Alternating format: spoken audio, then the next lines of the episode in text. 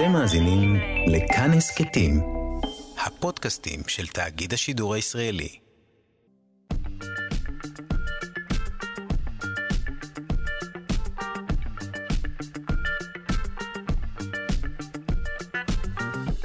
שלושה שיודעים.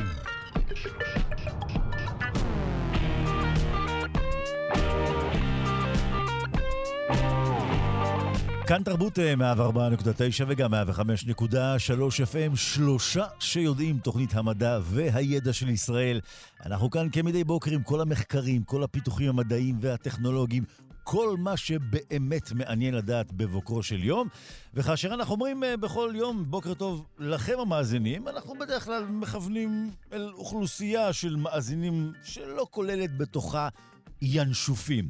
ולא כי אנחנו חושבים שינשופים לא מתעניינים במדע, אלא כי ינשופים בדרך כלל פועלים בלילה, ובשעה הזו הם כבר הולכים לישון. אז זהו שלא. אנחנו היום נגלה שיש ינשופים שמסתבר פועלים גם ביום. ולפיכך, בוודאי שהם יאזינו לנו היום. אבל לא רק על כך נדבר, עוד אה, רשימה שלמה של נושאים כאן אה, לפנינו. אנחנו נשלח מבט מעניין מאוד אל עולם הרפואה, אל התפתחות מעניינת אה, בחקר הסרטן, גם על קשר שיכול להיות מדאיג בין מחלת הסוכרת לבין איכות הזרע, שיכול להשפיע אחר כך על הילודים הקטנטנים. לא נשכח שכבר עברנו את 1 באפריל, אז צריך בכל זאת לתת כבוד ליום הזה. אנחנו ניגע בכך מה... הפינה של המתמטיקה, נעסוק גם במוזיקה, נעסוק גם בעניינים הקשורים למימן ירוק, ובקיצור, נעשה כאן דרך ארוכה שאפילו תסתיים עם חבר דינוזאור. אז כל הדרך הזו יוצאת עכשיו לדרכה עם אה, רשימה שלמה של אנשים שלוקחת אתכם יד ביד בדרך. העורך שלנו הוא רז חסון החסון. המפיקה בעלת השם היוקרתי היא אלכס אלכסנדרה לויקר. על הביצוע הטכני זהו סופר די-ג'יי, אה, מלך כפתורי הרדיו אלון מקלר. כאן אה, באולפן נתיב רובינזון. שלושה שיודעים, אנחנו לדרכנו זה עתה מזנקים.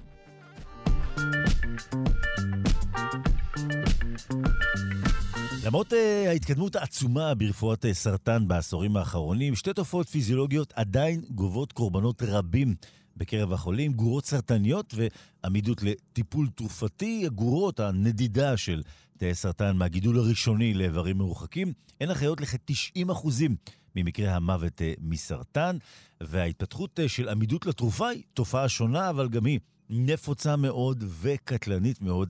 ההסבר הנפוץ לתופעות הללו הוא היווצרות אקראית של מוטציות בזמן חלוקת התאים הסרטניים, וברירה טבעית מוכתבת על ידי הטיפול התרופתי ורקמות היד של הגורות. יחד עם זאת, תצפיות אמפיריות רבות מאתגרות את הגישה הזו, והטיפולים המושתתים עליה לא מגדילים משמעותית את uh, תוחלת ההישרדות של המטופל, אלא בחודשיים-שלושה בממוצע. אז הנה עכשיו, חוקרים בטכניון uh, מציגים במאמר בכתב העת iScience, תפיסה חדשה ושונה. באשר לגורות אה, ולעמידות הזו, נאמר אה, בוקר טוב לאסיל שומר, דוקטורנית בפקולטה להנדסה כימית בטכניון. בוקר טוב, אסיל. בוקר טוב, נתיב. אז תפיסה אה, חדשה ושונה, אה, וזה אומר? אז אה, אנחנו פה במאמר דעה שלנו אה, מציעים היפותזה חדשה mm-hmm. אה, לתצפיות שהן לא יכולות להיות מוסברות על ידי התיאוריה הדרוויניסטית. והמטרה שלנו זה לתת הסבר נוסף, ואם אנחנו יכולים אה, להמשיך לעבוד על ההסבר הזה ויותר למצוא לו עדויות, אז אולי התקווה שלנו בעתיד שזה יכול לגרום אה, לפתח יותר תרופות יותר טובות, שהן גם עומדות גם ב, אה, לדברים הדרוויניסטיים וגם mm-hmm. לדברים שהם לא יכולים להיות מוסברים על ידי התיאוריה הדרוויניסטית. ואתם מציעים בעצם גם אנלוגיה בין תהליכי למידה במוח וברשתות מלאכותיות לבין כל התהליכים המתרחשים בתוך תא בודד עצמו ברמת הרשת, נכון?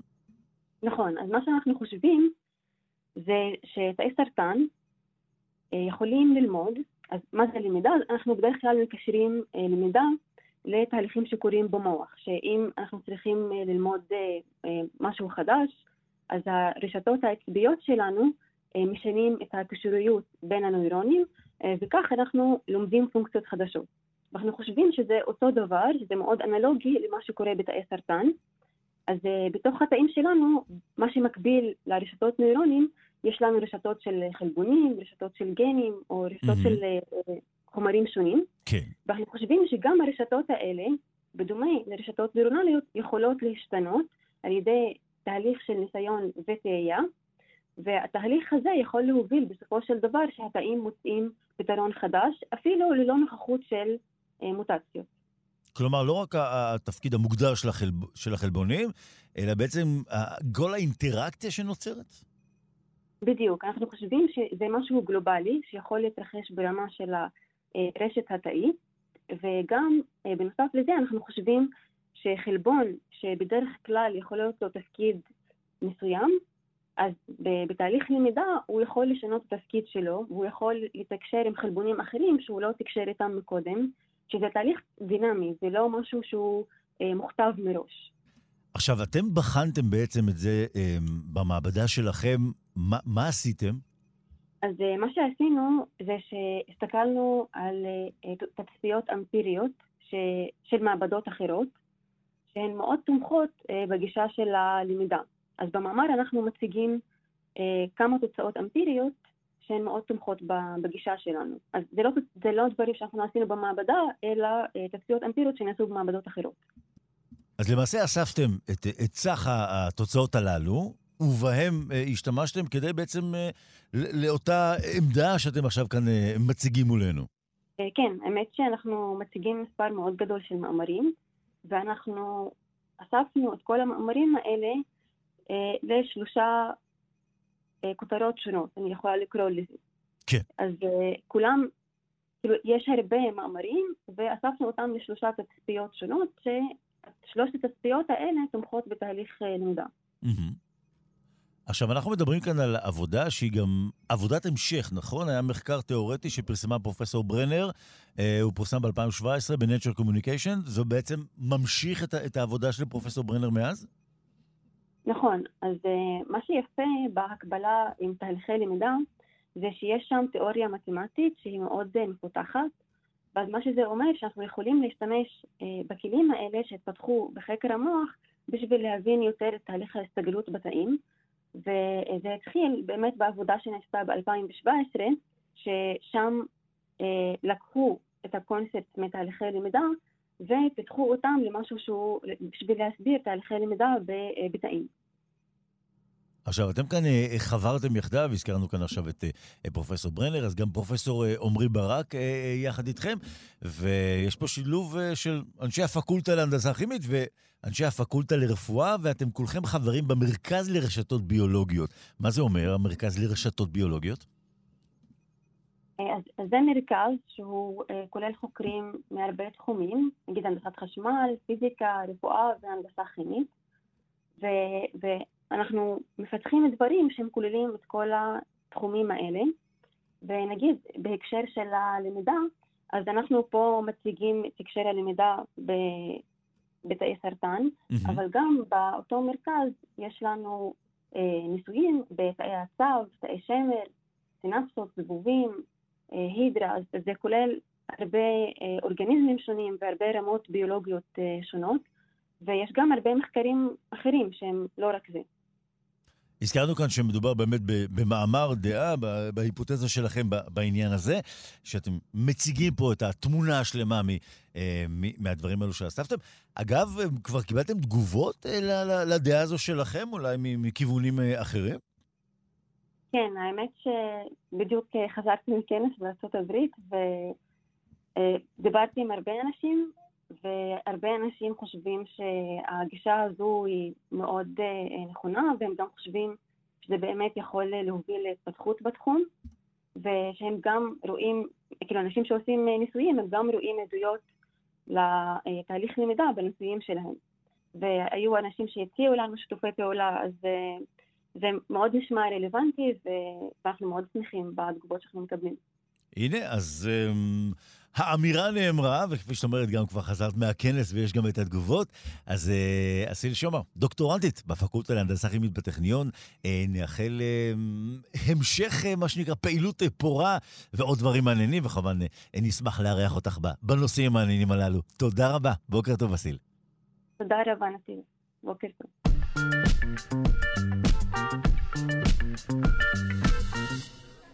שלושה שיודעים אה, כאן תרבות, אנחנו יודעים שתמיד אה, ישנן דאגות אה, באשר לתרופות שלוקחת אם במהלך הריון. האם תרופות שהאב נוטל עשויות לפגוע בעובר? אז גם זה כמובן מתקשר לתהליך הרבייה, ולתרופות לטיפול בסוכרת יש השפעות על מערכת הרבייה הגברית. חוקרים ביקשו לבדוק קשר בין נטילת תרופות מסוג זה למומים בעוברים, ובמסגרת המחקר נמצא מתאם בין גברים שנטלו תרופות לטיפול בסוכרת לבין מומים מולדים בילדים שלהם, במיוחד מומים מולדים באיברי המין אצל בנים. החוקרים אה, אומרים שיש צורך במחקר המשך כדי לשחזר את הממצאים, לשפוך אה, אור על הסיבתיות, ואחת התרופות עליה מדובר היא גם המטפורמין. ואנחנו נאמר עכשיו אה, בוקר טוב לדוקטור עידו שולט, מנהל היחידה לרפואת האם והעובר במרכז הרפואי רמב"ם. בוקר טוב עידו. בוקר טוב, אה, אני מאוד שמח שהזמנתם אותי לדבר על הנושא הזה. ראשית, מכיוון שסוכרת מאוד נפוצה, שנית, mm-hmm. מפני שמטפורמין היא תרופת הבחירה היום, גם בנשים, גם בגברים, וזו תרופה שהרופאים מאוד אוהבים אותה לאחרונה, מיוחסים לה הרבה יתרונות מעבר לסוכרת עצמה. כן.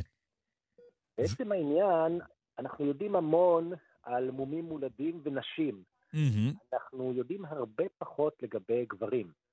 אנחנו יודעים למשל שעישון, אה, צריכת סמים, אה, חשיפה לחומרים טרטוגנים, הכוונה, חומרים שגורמים מומים, אה, התנהגות סיכונית, כל אלה בגבר יכולים להשפיע על איכות הזרע, אבל לא היה ידוע עד היום שהם גורמים למומים מולדים. כלומר, גבר יכל לעשן, יכל לשתות אלכוהול, יכל להשתמש בסמים, איכות הזרע שלו נפגעה כמובן, אבל אם הושג ההיריון הסיכון למומים בעובר היה כמו סיכון הרקע. כלומר, כאשר ידענו שיש אה, פגיעה באיכות הזרע, אז אמרנו, אולי יהיה לו קשה, אה, מה שנקרא, אה, להביא את זוגתו במקרה הזה, זאת אומרת, ליצור הליך של הריון עם איכות הזרע שלו נמוכה יותר, אבל, כפי שאתה כאן אומר, הצליח הבחור, ועכשיו מתחילות הבעיות. ואגב, אחת הבעיות שכאן הזכרנו בעניין זה גם מומים מולדים שעוד קשורים לאיברי המין, כלומר, יש כאן בדיוק. בעצם... אז הנה, אז, אז בואו בוא ננסה להבין ו, ולרדת אה, לעומק העניין. קודם כל, זה מחקר מצוין. עכשיו, אה, מה שהפתיע אותנו, עד היום נעשו מחקרים במתודולוגיה טובה, ולא הוכח, אה, מעבר לצל של ספק, שנטילת תרופות על ידי גברים פוגעת בעוברים שלהם, גורמת למומים מולדים, mm-hmm. אבל אם זאת הסתייגות, כי אנחנו יודעים שחלק מהתרופות משפיעות ברמת ה-DNA. כן.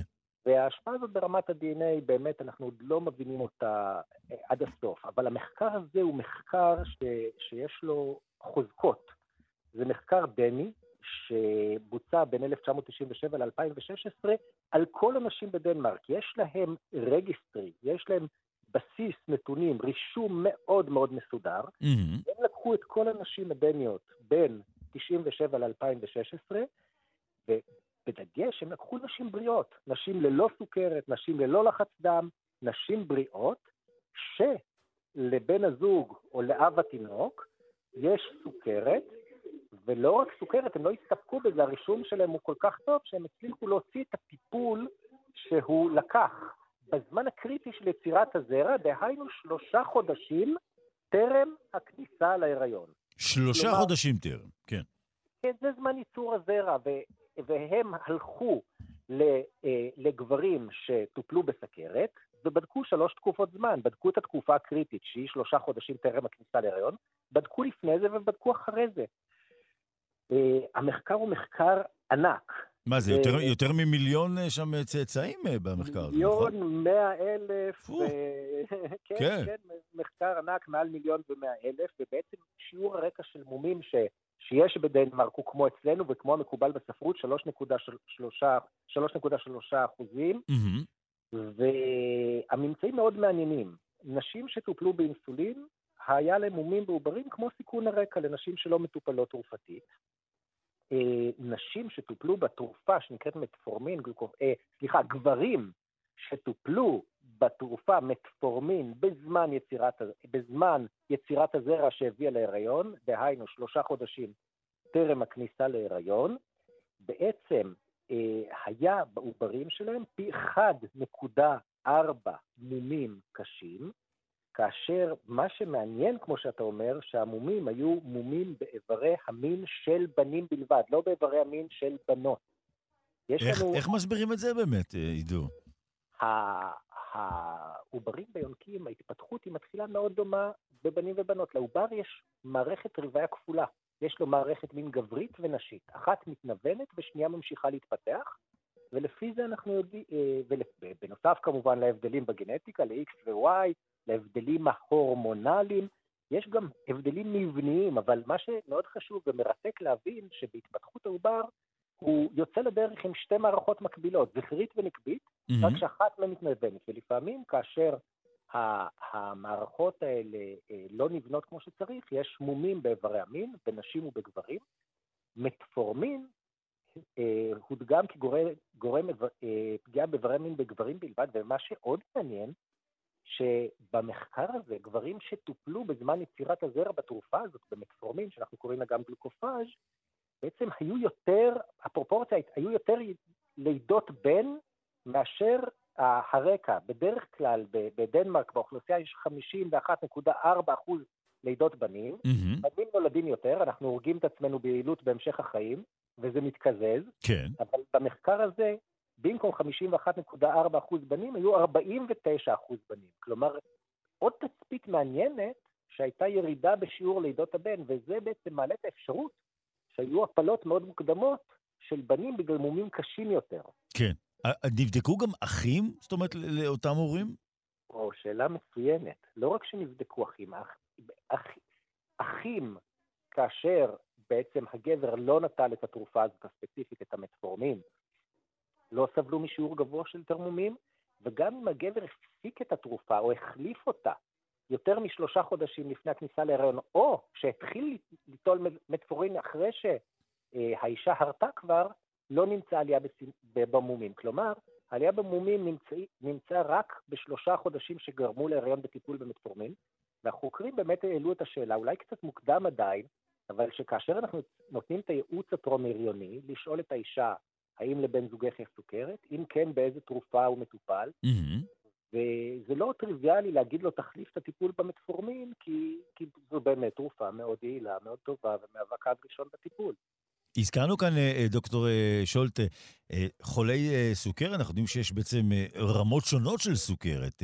הנבדקים כאן במקרה הזה, סוכרת מה, ברמה בסיסית, ברמה בינונית, קשה, איך באמת כאן היה המדרג?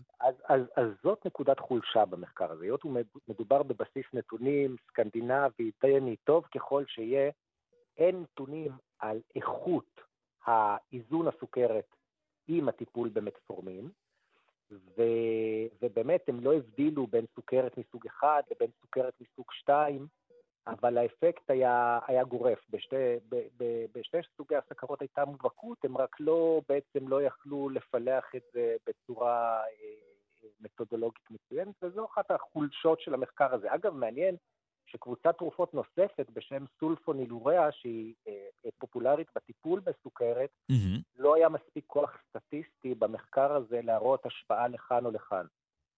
אנחנו מזכירים, אה, הזכרת כאן דנמרק, הזכרנו כאן את השנים, שזה באמת ככה שנים מאוד מכובדות, 1997, נכון? אמרת עד 2016. התרופה הזו, עד כמה היא נפוצה ספציפית בטיפול בסוכרת בדנמרק? היא, היא מהווה תרופת קו ראשון, אה, מאוד נפוצה, וכמו שאני אומר, ההתוויות לטיפול בה מתרחבות, יש לי יתרונות נוספים. אה, בגלל זה המחקר הזה גורם לנו לנוע בחוסר נוחות על הכיסא, כי להכריז היום ששלושה חודשים לפני הריון לעבור לתרופה אחרת, לגבר, ואנחנו נצטרך כנראה קצת יותר נתונים כדי להוציא המלצה כזו ולעמוד מאחוריה בשקט. גם ה, מה שנקרא, החוקרים כאן אה, כבר אה, הודיעו שהם זקוקים, אה, מה שנקרא, למחקרי המשך כדי לשים כאן את החותמת. אני, אני, אני מוכרח לומר לך, בתור מי שמפרסם עבודות ובתור מי שקורא עבודות, שכמעט בכל מחקר השורה התחתונה היא נחוצות עבודות נוספות. כן, כן, לא, לא, ברור, אבל אני אומר, כן. במקרה הזה, האם הם מדגישים את זה כי באמת, אה, כפי שאתה אומר, הם לא רוצים להלחיץ יותר מדי? כי בכל זאת, יש כאן אה, איזושהי תורה, שורה תחתונה לא. אה, מעוררת לחץ? זו, זו נקודה אחת, ונקודה שנייה, שיש פה בעצם שינוי פרדיגמה. כי עד היום הפרדיגמה, בעקבות בסיס נתונים לא מבוטל שהצטבר בספרות, לא הראתה, כמו שאמרתי, שנטילת תרופות על ידי הגבר יכולה לגרום למומים בעובר. וזו בעצם תוצאה ראשונית שקוראת תיגר על, ה, על הפרדיגמה המקובלת. אז זה, זו נקודה נוספת, mm-hmm. בנוסף לנקודה המאוד נכונה שהעלית, שגורמת לנו ככה לקחת נשימה אה, לפני שנרוץ וניישם את זה בשדה הקליני שלנו. אז אנחנו יודעים שבחיים צריכים, אה, מה שנקרא, לחכות רגע, לנשום, לספור עד עשר, לפני שככה מזנקים קדימה עם כל מיני מסקנות. ודוקטור עידו שולט כאן בהחלט מזכיר לנו את הנקודה הזאת, ובהקשר המחקר הזה ספציפית. אז אה, נודה לחברים בדנמרק, אבל נודה כמובן לך כאן, דוקטור עידו שולט, מנהל היחידה לרפואת נעים והעובר, מרכז הרפואי רמב"ם. תודה רבה, עידו, בוקר טוב. תודה רבה, לעונג.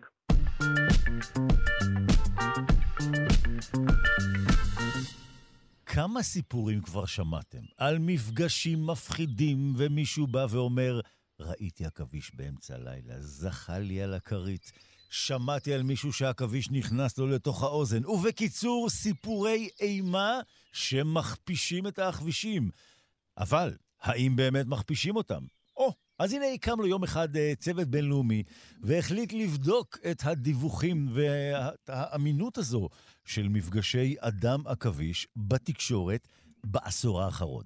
אז מי שיצא לטובת אה, אותם הכבישים הוא אותו צוות בינלאומי, או מי שיצא אה, אולי לטובתם כרגע בשידור, היא ולריה ארבסקי, מסטרנטית בחוג לאקולוגיה במכון ללימודי מדבר באוניברסיטת בן גוריון. בוקר טוב, ולריה. בוקר טוב.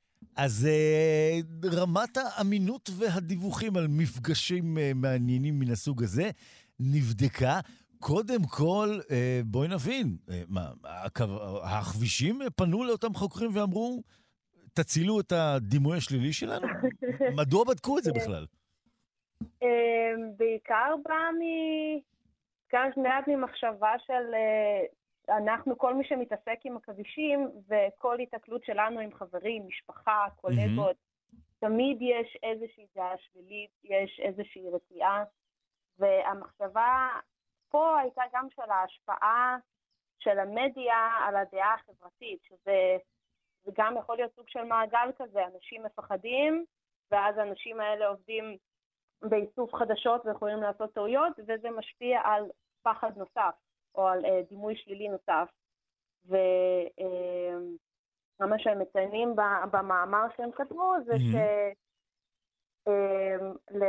הם קוראים לזה misinformation, כן. או כאילו מסירת מידע שגוי יכולה להביא לשינוי דעת קהל טוטאלי.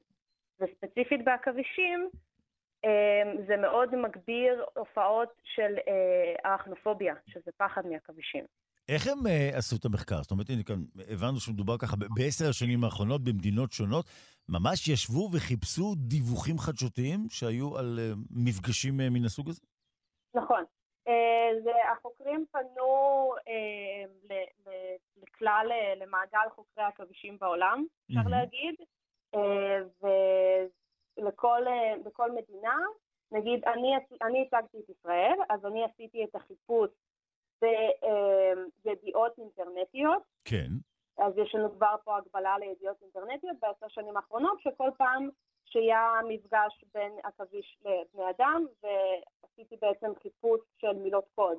חיפשתי עכביש, חיפשתי נשיכה, נשיכת עכביש, עקיצה של עכביש, שזה גם נקודה מעניינת, כי זו טעות שקורית הרבה. אמ, נגיד ספציפית בנושא הזה, עכבישים אה, הם נושכים, כי בעצם כשיש מפגש ויש איזושהי פגיעה, זה mm-hmm. איברי הפה של העכביש, אז זאת נשיכה ולא עוקץ. נכון. עוקץ יש רק בדבורים. בואי נגלה, ולריה, שרוב העכבישים הם לא עושים בעיות, זה נכון? נכון, נכון. רוב העכבישים הם לא מסוכנים לבני אדם. האחוז של עכבישים שיכולים להביא לסכנה ממשית זה אה, חצי אחוז מכלל מיני העכבישים שיש בעולם, חצי אחוז מהם יכולים להיות מסוכנים, והעכבישים האלה, הם בדרך כלל נמצאים במקומות שאין בהם בני אדם. כלומר, אה, חצי אחוז מאוכלוסיית העכבישים בעולם מכפישים את כל 99.5 האחוזים הנותרים. בדיוק, בדיוק. מה, מה, מה זה הדבר הזה? החבר'ה האלה פשוט הורסים פה את השם הטוב של העכביש. עכשיו, את אומרת שהם בכלל נמצאים במקומות שבני אדם לא מסתובבים בהם. נכון.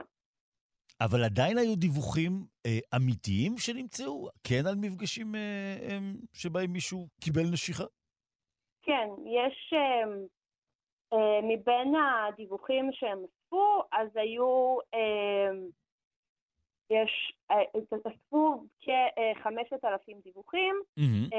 מתוכם תועדו כאלף נשיכות, שזה כבר פחות, כאילו זה כבר פחות מחצי מבין התיעודים, וכן, נשיכות קורות, וגם אם יש מקרים בסיבוכים, זה קורה בעיקר בגלל טיפול לא נכון. כשיש זיהוי לא נכון של הבעיה, ויש זיהום למשל, אבל זה גם משהו שיכול לקרות מנשיכה של קפיצה של יתוש. כאילו. אנחנו יודעים שגם את הסרט אקנופוביה כמובן, וגם בכל ענייני ספיידרמן וכו'. זאת אומרת, התרבות הפופולרית, מה שנקרא, מנציחה את הדימוי הזה, ואין להם סיכוי לחבר'ה שם, לכבישים. לא, לא רוצה לאכזב אותם, אם עכשיו איזה עכביש מאזין לנו, לא רוצה לשבור את רוחך, אין כל כך סיכוי, נכון? אמ, יש סיכוי. ממה שהם אמרו, אה, מבחינת הנתונים שנאספו, לפעמים בידיעות האלה, כשמדברים על מפגש בין בן אדם לעכביש, אז יש התייעצות. אה, המקור החדשתי מביאים להתייעצות או גורם רפואי או ממש מומחה mm-hmm. חוקר שמתעסק בעכבישים, רואה עכבישים כל יום, וממש רואים שהידיעות שבהן כן התייעצו עם חוקר עכבישים, אז הן היו פחות דרמטיות, פחות, אה, והציגו באור פחות שלילי. אז, אז יש פתרון לייצוג שלילי בחדשות. או שצריכים למצוא שהוא עכביש שיודע להתראיין טוב, ולקחת נכון. אותו, שידברר את, את חבריו הכבישים. אני רוצה לשאול אותך, אה, במחקר הזה, למשל, אמרנו, הוא נעשה ברמה עולמית, את הצגת את ישראל, היו כמובן מדינות אה, נוספות. ישנן מדינות, אה, אפשר למצוא, מי הכי פחדן? מי הכי מפחד מהכבישים בעולם?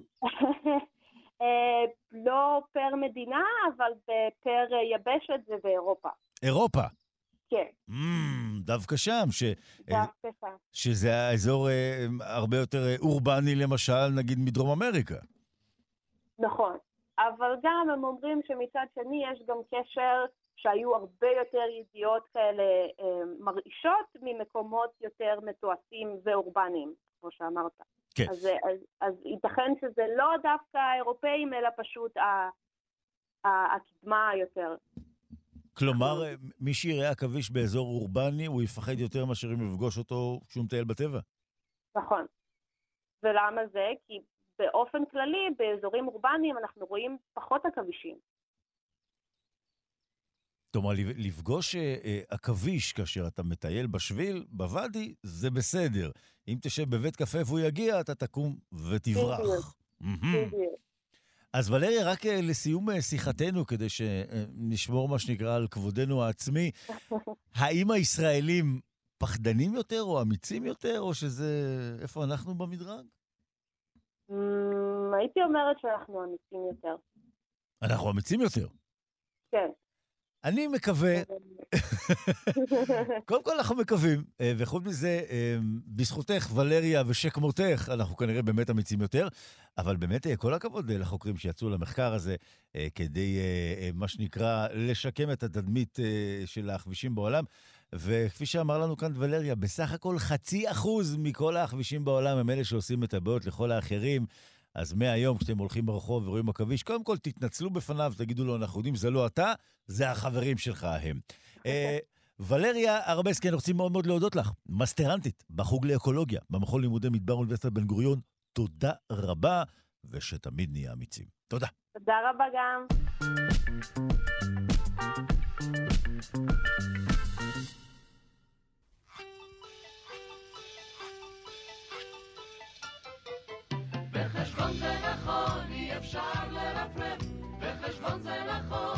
אפשר לצפצף, בחשבון זה נכון, אי אפשר לזייף, אך מי אמר שבחשבון אי אפשר לקיים? אז זה העניין, אף אחד לא אמר שאי אפשר לקייב בחשבון, להפך, אנחנו מאוד מאוד מקייפים מילים חשבוניים. Um, עברנו כבר את 1 באפריל, אנחנו יודעים, ובכל זאת אנחנו צריכים uh, להתעסק בסוגיות uh, חשובות uh, מן הסוג הזה. אז למשל, אם עכשיו אני אומר לכם, אני משקר עכשיו. הרי אם אני באמת משקר, אז בעצם אמרתי משהו שהוא אמת. ואם אמרתי משהו שהוא אמת, אז בעצם אני לא משקר. בקיצור, הפרדוקס המוזר הזה, כדי לפתור אותו, אנחנו צריכים uh, להיעזר במישהו שיכול לעזור לנו. נאמר עכשיו uh, בוקר טוב למיכאל גורדין, ממכון דוידסון, הזרוע החינוכית של מכון ויצמן למדע. בוקר טוב, מיכאל. בוקר טוב. אז אם אני אומר אני עכשיו משקר, אז אני אומר את האמת או שאני משקר? אז זאת, uh, זאת אחת מהמשמעות של uh, פרדוקס. Mm. הסיבה שקשה לנו עם זה, היא שאנחנו רגילים שבדרך כלל או שאתה אומר אמת, או שאתה משקר לגבי כל דבר שאתה אומר. ואז מגיע הפרדוקס השקרן ועושה לנו בלאגן. עושה לנו בלאגן מאוד גדול, כי כשה, בדיוק כמו שאמרת, כשאתה אומר אני משקר, אתה לא יכול להיות דובר אמת, כי, כי, כי אז זה, זה, לא, זה לא מסתדר. נכון. אבל אתה גם לא יכול לשקר, כי אם אתה באותו זמן משקר, סימן שדיברת אמת כשאמרת שאתה משקר, כן, בדיוק. שאתה משקר. אז, אתה, לא, אז אנחנו יכולים להגיד בוודאות שאתה לא משקר, ואנחנו יכולים להגיד בוודאות שאתה לא דובר אמת, ואז לכאורה לא נשארנו עם, עם שום דבר ביד. נכון. ולכן אנחנו קוראים למצב הזה מצב אה, פרדוקסלי. זאת אומרת, מצב ש, שבו אנחנו לא, לא, לא, לא יודעים מה להגיד, לא יודעים מה לעשות. יש, אה, ובניגוד לפרדוקס, זה, פרדוקס, הפרדוקס הזה נקרא פרדוקס השקרן, הוא, אה, בין, הוא אחד המועמדים להיות הפרדוקס העתיק ביותר. אה, העתיק ביותר, או, כן, הוא ממש... כבוד. הכירו אותו מתקופות מאוד, יותר אנחנו יודעים שהיוונים העתיקים הכירו אותו, הם הכירו אותו ועוד חופן קטן של פרדוקסים, אז מאוד יכול להיות שהוא היה הראשון. וזה גם הגיוני, כי הוא לא, הוא לא דורש אה, לחשוב על חצים עפים באוויר, או אכילסים שמתחרים עם צבים, כמו כל מיני... כן. צריך פשוט בן אדם שרק מספר משהו, משהו על עצמו.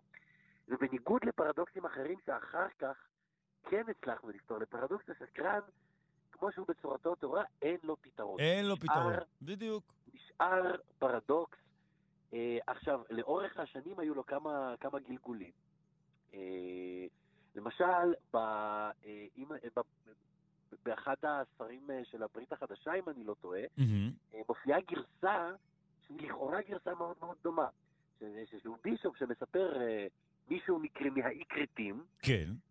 והתושב הזה של האי כרתים אמר, תשמע, בישופ, הרי ידוע שכל בני כרתים הם שקרנים. זה לכאורה, כן. אם, אם כל בני כרתים הם שקרנים, הוא, הוא הרי מעיד כך גם על עצמו. גם על עצמו, כן. אבל זה לא פרדוקס, עם זה אין שום בעיה. אוקיי. בעוד שהאיש הזה לא יכול להיות דובר אמת, אם הוא דובר אמת, והוא בן כרתים, וכל בני כרתים הם שקרנים, אז זה שגם הוא צריך לשקר, זה לא מסתדר. החלק הזה מתנהג כמו בפרדוקס שלנו, אבל אם הוא פשוט שקרן, אז אין לנו עם זה שום בעיה. אם הוא משקר כשהוא אומר שכל בני כרתים הם שקרנים, אז הכל בסדר. יש איפשהו בכרתים דובר אמת, זה לא הבחור שפגשנו. אפשר לקרוא לו פאפוס אם תרצה. אוקיי. זה לא הוא, זה מישהו אחר, אבל הוא שקרן, וגם כשהוא אומר לך שכולם בכרתים שקרנים, הוא משקר והכל בסדר. אז צריך מאוד להיזהר עם הדבר הזה, כי גם דברים שנראים לנו במבט ראשון, שהם הפרדוקס הזה, הם לא. אה, ואז באופן פרדוקסלי, תסלח לי על הבדיחה הדלוחה, כן. אה, הפרדוקס הזה מתברר כדווקא מועיל, דווקא הפרדוקסליות שלו, דווקא זה שהוא בלתי פתיר, בזה אפשר להשתמש. Mm. או, עכשיו, עכשיו אני אומר לך שבאופן אה, אה, פרדוקסלי, אה, אתה גם, אה, זה לא יכול להיות שאתה לא תחבר לנו את זה מיד למתמטיקה. בוודאי, יפה. בוודאי. אז אה, אה, יש, יש לזה כל מיני דוגמאות, הצורה שבה משתמשים בזה היא הוודאות המוחלטת, שבה אנחנו יודעים ש... האמירה הזאת היא בלתי אפשרית. לא יכול להיות אדם שעובד לפי חוקים לוגיים, לפי חוקים של אמת ושקר, או לפי חוקים של 1 ו-0 בעולם המחשבים, הוא בוודאות לא יכול להגיד, אני שקרן. יש לזה כל מיני שימושים בתחום הלוגיקה, אולי הכי מוכר שבהם, זה בכל מיני יחידות שבהם צריך לגלות האם בן אדם מסוים הוא דובר אמת או דובר שקר, או להוציא תשובה בטוחה, ואז אפשר לשאול שאלה כמו, אילו הייתי שואל אותך, האם אתה דובר אמת, mm-hmm. או האם אתה שקרן. עכשיו, פה בגלל הלולאה הכפולה הזאת, בפרדוקס השקרן, יש, אה, אנחנו, אני שואל אותך פעם אחת על עצמך, אתה מעיד על עצמך שאתה שקרן. אוקיי. Okay. אבל כשאני אומר, אילו הייתי שואל אותך, מה היית עונה על השאלה האם אתה שקרן, אני בעצם מבקש ממך לחזור על הדבר הזה פעמיים. ואנחנו יודעים בוודאות שאתה לא היית יכול להגיד אני שקרן. ואז אם אתה דובר אמת, אז אתה תגיד את האמת, ואם אתה דובר שקר, אז אתה תגיד שאתה היית מעיד על עצמך שאתה שקרן, ובכך אה, אה, אני יכול לחשוף בסיטואציה שבה אני לא יודע האם לפניי דובר אמת או דובר שקר, אני יכול לחשוף את מי שדובר, והמון המון חידות לוגיות כאלה של אתה פוגש שלושה אנשים, ואתה צריך לגלות מי מדבר אמת ומי מדבר שקר. המון מהן נפתרות תוך שימוש בפרדוקס הזה, תוך כל מיני, אם הייתי שואל אותו האם הוא משקר, מה הוא היה אומר, אם הייתי שואל אותך, כשאנחנו יודעים בוודאות שאת האמירה אני משקר, אף אחד לא יכול להגיד. אז אנחנו בעצם, אה, כמו שאתה אומר, מוצאים את הדרכים שלנו ככה להתפתל. אה, אגב, אה, זו התפתלות מילולית כדי לפתור את הבעיה המתמטית. זאת אומרת, אנחנו עושים פה, מה שנראה, אנחנו מחברים פה בין העולמות. אגב, מתמטיקאים לאורך הדורות עשו בזה שימוש לתיאוריות שלהם?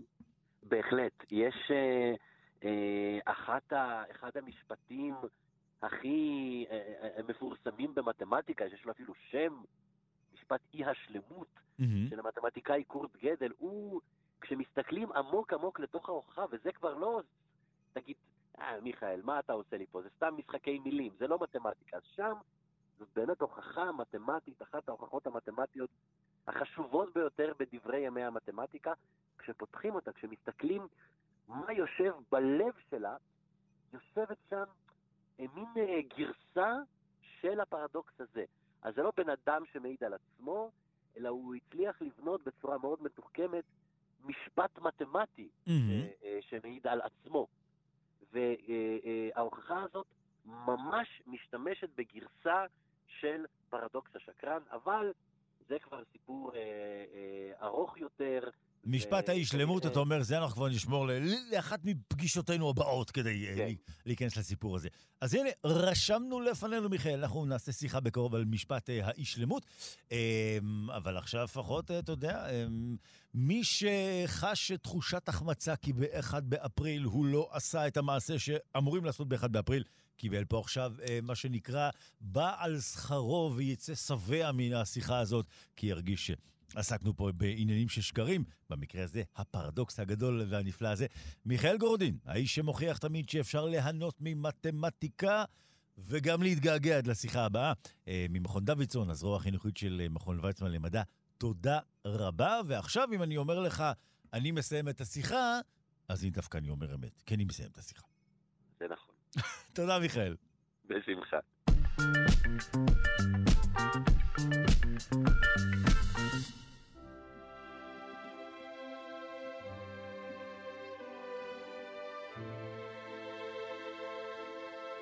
הגיע זמננו להתענג על המוסיקה, והיום אנחנו לא רק בעניינים מוסיקליים, אלא גם אה, בעניינים של תלונות, אה, ואת זה אנחנו עושים בפינה הפופולרית שלנו, אנשים שלא מזמינים אותנו לימי ההולדת שלהם.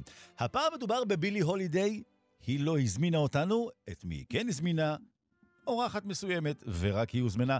אז נאמר שלום לרונה אה, ישראל קולט, אה, ווקולוגית, מורה לפיתוח קול במכללת לוינסקי, לחינוך מוסיקלי. בוקר טוב, רונה.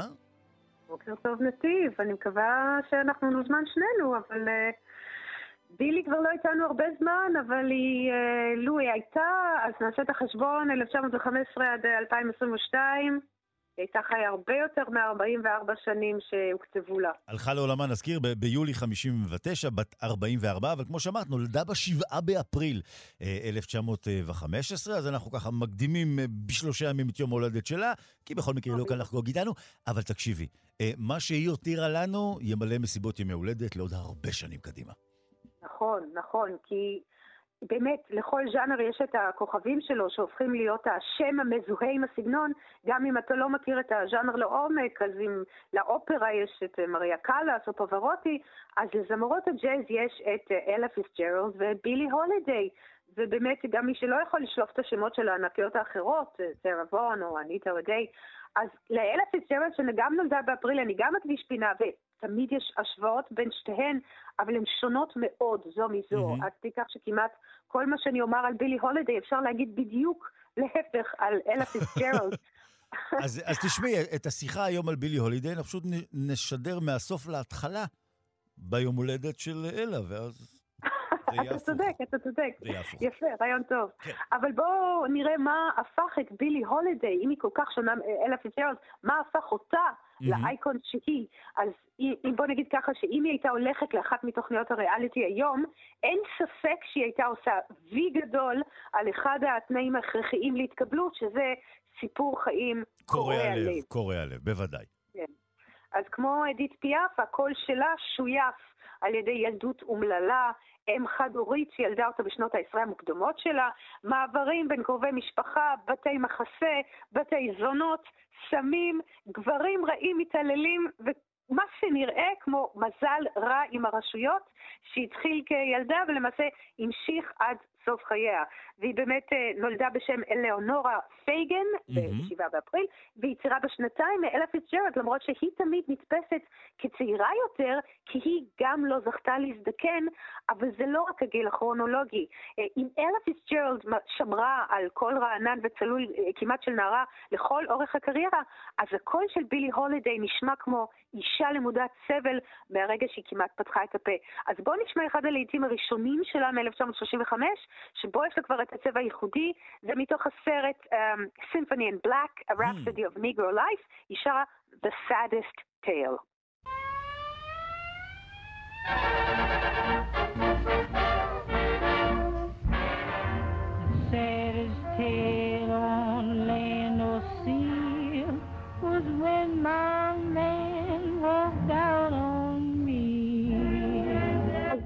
ששומעים כאן זה קול של נערה בת 20, ובסרט היא שרה כשהיא שרועה על הרצפה מובסת, ושרה על הגבר הבוגדני שלה, ורציתי שנשמע את זה באמת... אה, אה, כדי לקבל את ה feel של התקופה, השנה היא 1935, והשאלה החשובה ביותר בעולם המוזיקה אז, המוזיקה הקלה, איזו תזמורת יותר מוצלחת, זו של בני גודמן או של ארטי שו, ששניהם ניגנו על קלרינט והיו גם המנצחים והמעבדים של התזמורות שלהם. היא הלכה עם או גודמן? התזמורת של צ'יק ווב, שאלה פיצג'רלד הייתה הזמרת Mhm. שלהם, או התזמורת של קאונט בייסי, שאחר כך בילי הולידיי שרה איתם.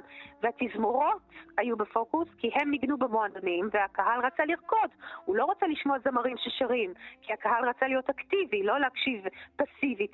ובאמת דיברנו על זה בעבר, שאלה באמת היו הקולות הייחודיים של בילי הולידיי ופרנק סינטרה, שטען שהוא למד ממנה את זה, שהעבירו בהדרגה את הפוקוס מהתזמורת והמנצח אל הזמר.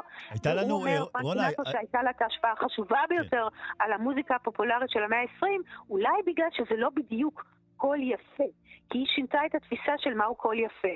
רונה, הייתה לנו כבר שיחה לך ולי על, על קולות, וככה הגדרות. אז איך אנחנו מגדירים את הקול שלה? הרי יש פה משהו שהוא באמת אה, אחר. נכון, אז בואו באמת נשמע את ההקלטה הראשונה שלה ונבין איזה, מה היא הקליטה ומה היא שינתה. בואו נשמע את ההקלטה הראשונה. You don't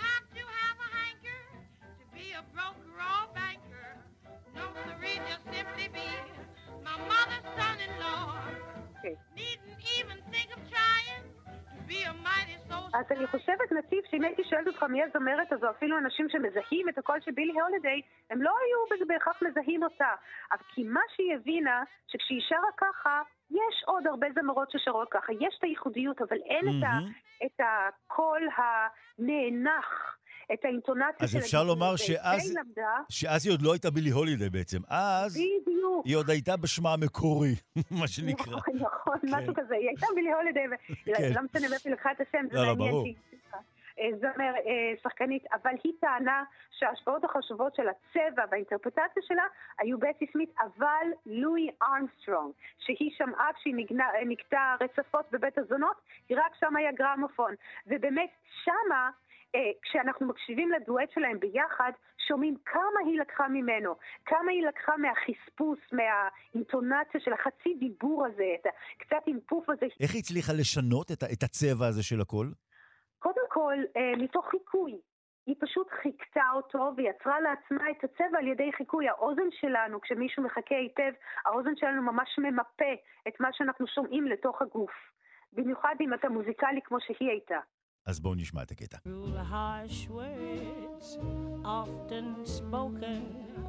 will upset your apple cart. So don't lose your head, then lose your guy. Cause you can't lose a broken heart. Look out, don't lose your head, then lose your gal. You can't lose a broken heart. צריך לזכור שבילי הולידיי הייתה גם יוצרת, והיא כתבה כמה מהלהיטים הגדולים שלה, שלא כמו אלף פיצ'רל, שהייתה בעיקר מבצעת מבריקה. אז כן. בואו נשמע שיר שהיא כתבה לאחד הבעלים הבוגדניים שלה.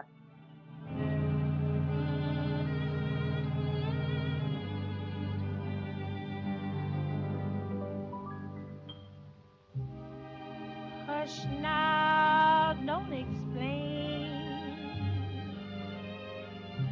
Just say you'll remain. מה שאתה שומע כאן זה כמובן שאתה, איך היא מזקקת את החוויות שלה לשיר עצמו, ומה שיפה זה שהיא כאן בפוקוס.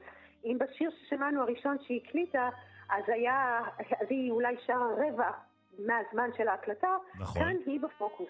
באים לשמוע אותה. אבל בואו נסיים באמת עם אחד השירים שהפכו להיות הכי מזוהים איתה, שגם עשו לה את הקריירה וגם הרסו לה את החיים, שזה Strange Fruit. ובגלל שהיא הלכה פה על קו המחאה גם, נכון? בעצם... אה, נכון, הם, נכון. זכויות האזרח, ובוא נאמר שבממשל לא ממש אהבו את זה.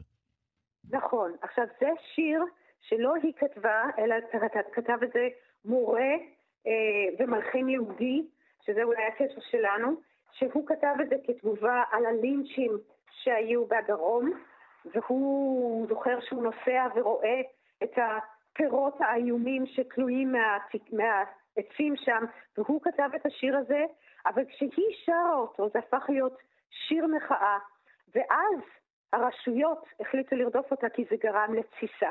1939 היא שרה Strange Fruit והדרום מתחיל להתעורר, והשמרנים הלבנים מאוד לא רוצים את זה, אז הם החליטו לרדוף אותה. עכשיו, יש סרט שנעשה ב-2021 שנקרא אמריקה versus בילי הולידיי, או United States versus בילי הולידיי, mm-hmm. על הרדיפה. עכשיו, היה להם קל מאוד לרדוף אותה, כי היא הייתה מכורה לסמים, אבל הם רדפו אותה בגלל השיר הזה. ולמעשה, גם, והיא שרה אותו כל הופעה שלה. עד, עד ההופעה האחרונה שלה היא סיימה כל הופעה עם השיר הזה, וגם אנחנו כמובן נסיים עם השיר הזה שלה, אבל הם רדפו אותה עד ערש דווי. זאת אומרת, היא שכבה בבית החולים, כשמוקפת שוטרים, הם לא הניחו לה, אבל מה לעשות שהשיר ניצח. אז בואי רק לפני שתשמע אותו רונה, רק נאמר, עצים דרומיים נושאים פירות מוזרים, דם על העלים ודם בשורשים, גופות שחורות מתנדנדות ברוח הדרומית, פירות מוזרים תלויים על עצי הצפצפה.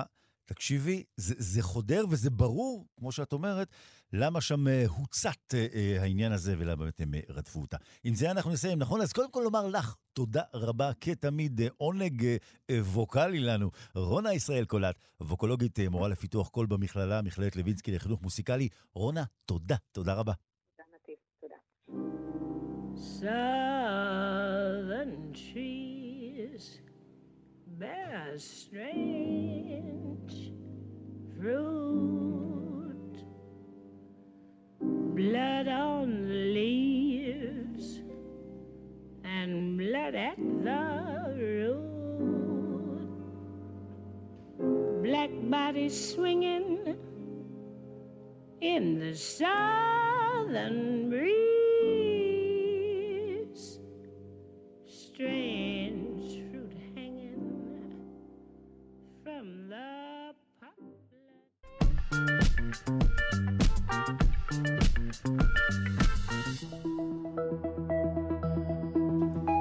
שלושה שיודעים אה, כאן תרבות, אה, זמננו עתה להציל את כבודם האבוד של הפיברובלסטים, הלוא הם תאי סיב שלפעמים יש להם מין דימוי אה, משמים כזה. ואולי הגיע הזמן ככה לתת להם באמת את הכבוד הראוי. הם אה, שחקני משנה, את זה אנחנו יודעים, גם מעצם ההגדרה שלהם, הם אלו ששומרים את ה... אה, יוצרים את הפיגומים ששומרים את הגוף אה, במקומם, ויש להם תפקיד חשוב בתהליך הצמיחה של הגוף, בריפוי, אבל בזמן, ה... בשאר הזמן ככה הדימוי שהם לא בדיוק עושים עבודה חשובה, במרכאות. אז הנה מחקר חדש המתפרסם בכתב העת המדעי סל, קורא תיגר על הדימוי הזה, ואנחנו עכשיו אה, רוצים אה, לגלות אה, מה המעורבות שלהם בשלל תפקידים חיוניים. ולכן אנחנו רוצים עכשיו להיעזר ולומר שלום, בוקר טוב לפרופסור חמוטל גור, רופאה בכירה ביחידה הראומטולוגית בהדסה עין כרם, מובילת המחקר. שלום חמוטל. בוקר טוב. בוקר טוב. אז קודם כל, זה נכון שיש להם דימוי ככה אפס משמים? זו המילה המתאימה? אה, כן, עד היום הסתכלנו על פיברובלסטים, כמו שאמרת, כתאים שחשובים בעיקר בריפוי של פצע וצמיחה של הגוף. אה, ובמסגרת אה, המחקר שלנו זיהינו, אני מדברת כרגע על אור תקין, לא פחות מעשרה סוגים ו-200 תתי סוגים של פיברובלסטים, שיש להם תפקידים שונים ומגוונים, זאת אומרת, החל מתקשורת עם המערכת החיסונית, במצבים פיזיולוגיים ופתולוגיים. אה, דרך השפעה על קרישת דם ויצירת כלי דם ותפקידים בחילוף אה, חומרים בגוף. וכאן את מדברת חמותה על תפקידים מרכזיים, כן? זאת אומרת, שבהם הם ממלאים תפקיד מרכזי בעצם. אה, תפקיד מרכזי, כן, בתהליכים שלא חשבנו או לא חלמנו שיש לפיברובלסט תפקיד, כן. ומהעניין הזה אנחנו באמת ככה יכולים באמת אה, אה, לפתח אה, את התקווה, זאת אומרת שתוכלו אה, להציג לנו מפת דרכים חדשה, אם אפשר לקרוא לזה כך, לחקר אה, מחלות שהן אה, חשוכות אה, מרפא. אה, אחת מהן שאנחנו נדבר עליה עכשיו היא אה, אחת מחלות העור המאוד לא נעימות שפוגעת בעיקר בנשים, נכון? כן, אז אה, שוב, אני קרמטולוגית אה, חוקרת מחלה שנקראת אה, סקלרודרמה, mm-hmm. שסקלרוס ביווני זה נוקשה ודרמה זה אור, או mm-hmm. בעברית, כמו שאנחנו קוראים לזה, טרשת רקמת חיבור. כן. זו מחלה אוטואימונית נדירה. השם של המחלה הוא ניתן בגלל הסממן ההיכר שלה, בה החולים מפתחים, זה בעיקר חולות אגב, שכבת עור נוקשה ועבה, אה, בעיקר בגפיים בפנים, mm-hmm. משנית לשקיעה של, שקיעה פתולוגית ביתר של הקולגן. שבעצם המחלה נחלקת למחלה מוגבלת, למחלה מפושטת, לפי המעורבות ההורית ומאפיינים נוספים. אתה דיברת אמנם על אור, אבל בחלק מהמקרים, חלק לא מבוטל, המחלה מתפשטת במהירות ופוגעת גם באיברים פנימיים וחיוניים. כן. כמו ריאות ולב, מערכת עיכול, אה, מפרקים וכליות. אה, מה שעלול להוביל לסיבוכים רפואיים משמעותיים וגם אה, שיעורי תמותה מהמחלה ביחס למחלות אחרות שאני מטפלת בהן, מחלות שגרוניות, הן כן. שיעורי תמותה גבוהים יחסית. חמוטל זו, זו מחלה שהייתי יכולה ככה לתאר אותה מתסכלת, זאת אומרת, מבחינת... אמ, אני חושבת כן. שכרופאה, גם כרופאה פנימית וגם uh, כרופאה רמטולוגית, סקלרודרמה היא אחת המחלות המתסכלות ביותר. לא רק לחולה, גם לרופא. מעצם זה שהיא גורמת לנזק קוסמטי קשה, מגבלה תפקודית קשה בגלל הנוקשות ההורית והפגיעה באיברים פנימיים, וכמובן שהיא כרוכה, כמו שאמרתי, בתחלואה ושיעורי תמותה גבוהים. אה, כשמבחינת מחלות טראומטולוגיות אחרות, יש לנו היום מגוון אה, די גדול של תרופות ביולוגיות אה, יעילות. לעומת זאת, בסקלרודרמה התועלת היא מאוד מוגבלת, ובאמת זה כן. מתסכל. אני חושבת שזה, שהיעילות הנמוכה של התרופות נובע קרוב לוודאי בגלל חסר ההבנה של המחלה, גם ברמה התאית וגם ברמה המולקולרית, וזה בעצם מה שדחף אותי לעשות את המחקר על המחלה.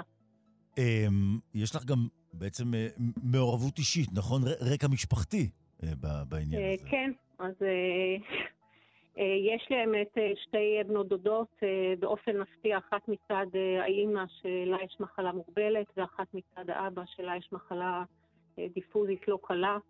עם התמודדות לא קלה, בעיקר זו עם המחלה הדיפוזית, וזה כמובן גם היה אחד מהמניעים שלי לחקור את המחלה. וכמו שאמרנו, את, את מובילה את המחקר. ואתם בעצם חוקרים את הרקמות החיות ברזולוציה, זאת אומרת, אתם מבצעים את זה בעזרת ריצוף החומר הגנטי ברמת התא הבודד? כן, אז uh, המחקר שלנו מתבסס על טכנולוגיות uh, חדשניות שפותחו במעבדה של פרופסור עידו עמית כאן בוויצמן, mm-hmm. uh, כשהשיטות האלה מאפשרות לנו לחקור רקמות חיות ברזולוציה מאוד גבוהה על ידי ריצוף של החומר הגנטי בתא בודד, ובעצם אנחנו ממפים את המאפיינים השונים של אלפי תאים בו זמנית. בשיטה הזו אנחנו לוקחים רקמה נגועה במחלה ומפרידים את התאים לתאים בודדים. אה, ואז כל תא עובר ריצוף של מולקולת ה-RNA, אה, וכך אפשר למצוא אילו מולקולות של RNA מאפיינות את התאים החולים אה, לעומת הבריאים ולהבין את הביולוגיה של המחלה. הזכרנו בתחילת השיחה את, את הפיברובלסטים, את תאי הסיב, שככה אנחנו אמרנו שצריך לתת להם את הכבוד כי יש להם תפקיד יותר חשוב. אתם גם זיהיתם אה, אה, תת-סוג חדש שלהם? כן, אז זה בעצם זה הממצא המרכזי של העבודה שלנו, אה, כשבעצם הממצא המפתיע הראשון היה שלמרות שסקלרודרמה היא נחשבת למחלה אוטואימונית, אה, לא מצאנו דפוסים עקביים של פעילות המערכת החיסונית אה, בין החולים לבריאים. זאת אומרת, לא ראינו איזשהם שינויים מאוד דרמטיים, אלא בתתי קבוצות של חולים. לעומת זאת, היה מאוד מפתיע לגלות הבדלים משמעותיים ובולטים בתאי הפיברובלסטים. אה, ולמעשה, כמו שאמרת, זיהינו תת סוג חדש של פיברובלסטים, ששכיחותו יורדת אה, דרמטית בחולי הסקלרודרמה כבר מהשלבים המוקדמים של המחלה, אה, וככל שהמחלה קשה יותר, הירידה יותר משמעותית. אנחנו, אגב, קראנו לתאים האלה ScAF, קיצור של scleroderma associated fibroblast, mm-hmm. וגם קיצור של scaffold. פיגום באנגלית, כן. תאים שחשובים בבנייה של, ה, של העור בעצם במצב נורב, נורמלי. כאשר, אה, כמו שאמרתי, את מובילה את המחקר הזה. אמ, היית מגדירה את זה כממצאים מפתיעים, מפתיעים מאוד אפילו? אמ, איפה היית שמה את זה על הסקאלה? אמ, שוב, זו מחלה פיברוטית, אה, אז מעצם זה שיש שינוי ברמה של פיברובלסטים, אולי זה לא כל כך מפתיע, אבל אני חושבת שהשינוי שהיה מאוד עקבי בכל החולים, בכל ה... שלבים של המחלה, החל ממחלה של חצי שנה וכלה במחלה של 30 שנה, חולות קשות, פחות או יותר, אני חושבת שהממצא הקונסיסטנטי היה מאוד מפתיע פה. אה, וגם הממצאים ברמה המולקולרית, זאת אומרת, ראינו שם שינויים אה, בתאים שנותרו בחולי הסקלרודרמה, ראינו שינויים אה, מאוד דרמטיים בביטוי של הגנים, mm-hmm. בייחוד בגנים שקשורים בעצם במחלה באופן ישיר, מה שעוד יותר מחזק את החשיבות שלהם במחלה. הרבה מאוד גנים שהשתנו, שקשורים ביצירה של קולגן, אה, עלייה בגנים שקשורים ביצירה של כלי דם לא תקינים, אה, גנים שמאותתים למערכת החיסון להגיע ולפעול, וגם בגנים שקשורים, אה, מה שאנחנו קוראים בסנסנס, עצירה של חלוקה שמופעלים כחלק מבקרת נזקים משנית למצב של סטרס, של דחק, כמו mm-hmm. שקורה במחלה כן. הזו. בניתוח הנתונים במחקר גם אה, עשיתם שימוש בכלים של אה, בינה מלאכותית. אה, כן, בעצם כל האנליזה הגנומית נעשתה על ידי ביואינפורמטיקאי בשם דוקטור שוואנג אין, שהשתמש בכלים של בינה מלאכותית. הממצאים כאן יוכלו גם לסייע, יהיו רלוונטיים למחלות אחרות? אה, זו שאלה מאוד טובה. אה, האמת שניסינו לראות האם הממצאים שלנו הם ייחודיים לסקלרודרמה, או שניתן לראות את אותה תופעה או תופעות גם במחלות אה, פיברוטיות אחרות, דומות. בדקנו בטכניקה שלנו אור גם מחולים עם מחלה שנקראת תסמונת השתל כנגד המאחסן, מחלה שמופיעה אחרי השתלת מח עצם, שבה תאי T של התורם תוקפים מערכות בריאות של המושתל. אה, ואחת מהתופעות היא גם אה, שקיעה של קולגן ומרכיבים אחרים בעור, אה, שמאוד מזכירים את הסקרודרמה. כשעשינו, כשניתחנו את התוצאות, ראינו גם במחלה הזו ממצאים דומים מאוד לאלה שקיבלנו בסקלרודרמה, הן מבחינת הירידה של מספר התאים והן מבחינת עליית הגנים והמסלולים שקשורים בסקלרודרמה.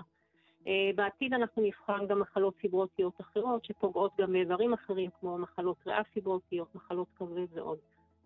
אז אנחנו יוצאים אה, ככה עם, עם תקווה אה, מהשיחה הזו איתך. כאמור, מדעני מכון ויצמן למדע בשיתוף פעולה עם רופאים בהדסה וברמב"ם, עם מפת הדרכים החדשה הזו, כך אפשר לקרוא לזה, לחקר מחלות שיש עדיין רב הנסתר בין על הגלוי, ואכן אותן מחלות חשוכות מרפא שכולנו תקווה שהתרופה תימצא.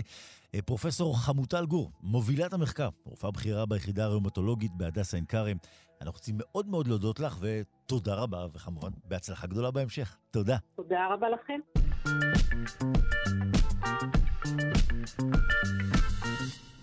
שלושה שיודעים אה, כאן תרבות, זה הזמן לדבר עכשיו על אה, מימן ירוק. אה, נכון להיום ניתן לייצר מימן ירוק באמצעות אה, פאנלים אה, סולאריים המכוותים למכשירים המבצעים ביקוע מים למימן וחמצן, אבל התהליך הזה הוא יקר בשל העובדה שהוא דורש מתכות יקרות, מים מזוקקים, ועכשיו אה, חוקרים מאוניברסיטת תל אביב הובילו לפריצת דרך משמעותית שתאפשר לראשונה אה, ביצוע מחקרים הנדסיים העוסקים בתיעוש תהליך ייצור מימן ירוק, כלומר להפוך אותו לסדרי גודל אה, תעשייתיים, והמחקר שהובל ופורסם לאחרונה בכתב העת אה, Cell Reports Physical Science, הוא הובל על ידי הדוקטורנטית תמר אלמן, בהנחיית פרופסור יפתח יעקבי, והם כבר עימנו על הקו מן המעבדה לאנרגיה מתחדשת בפקולטה למדעי האחים באוניברסיטת תל אביב.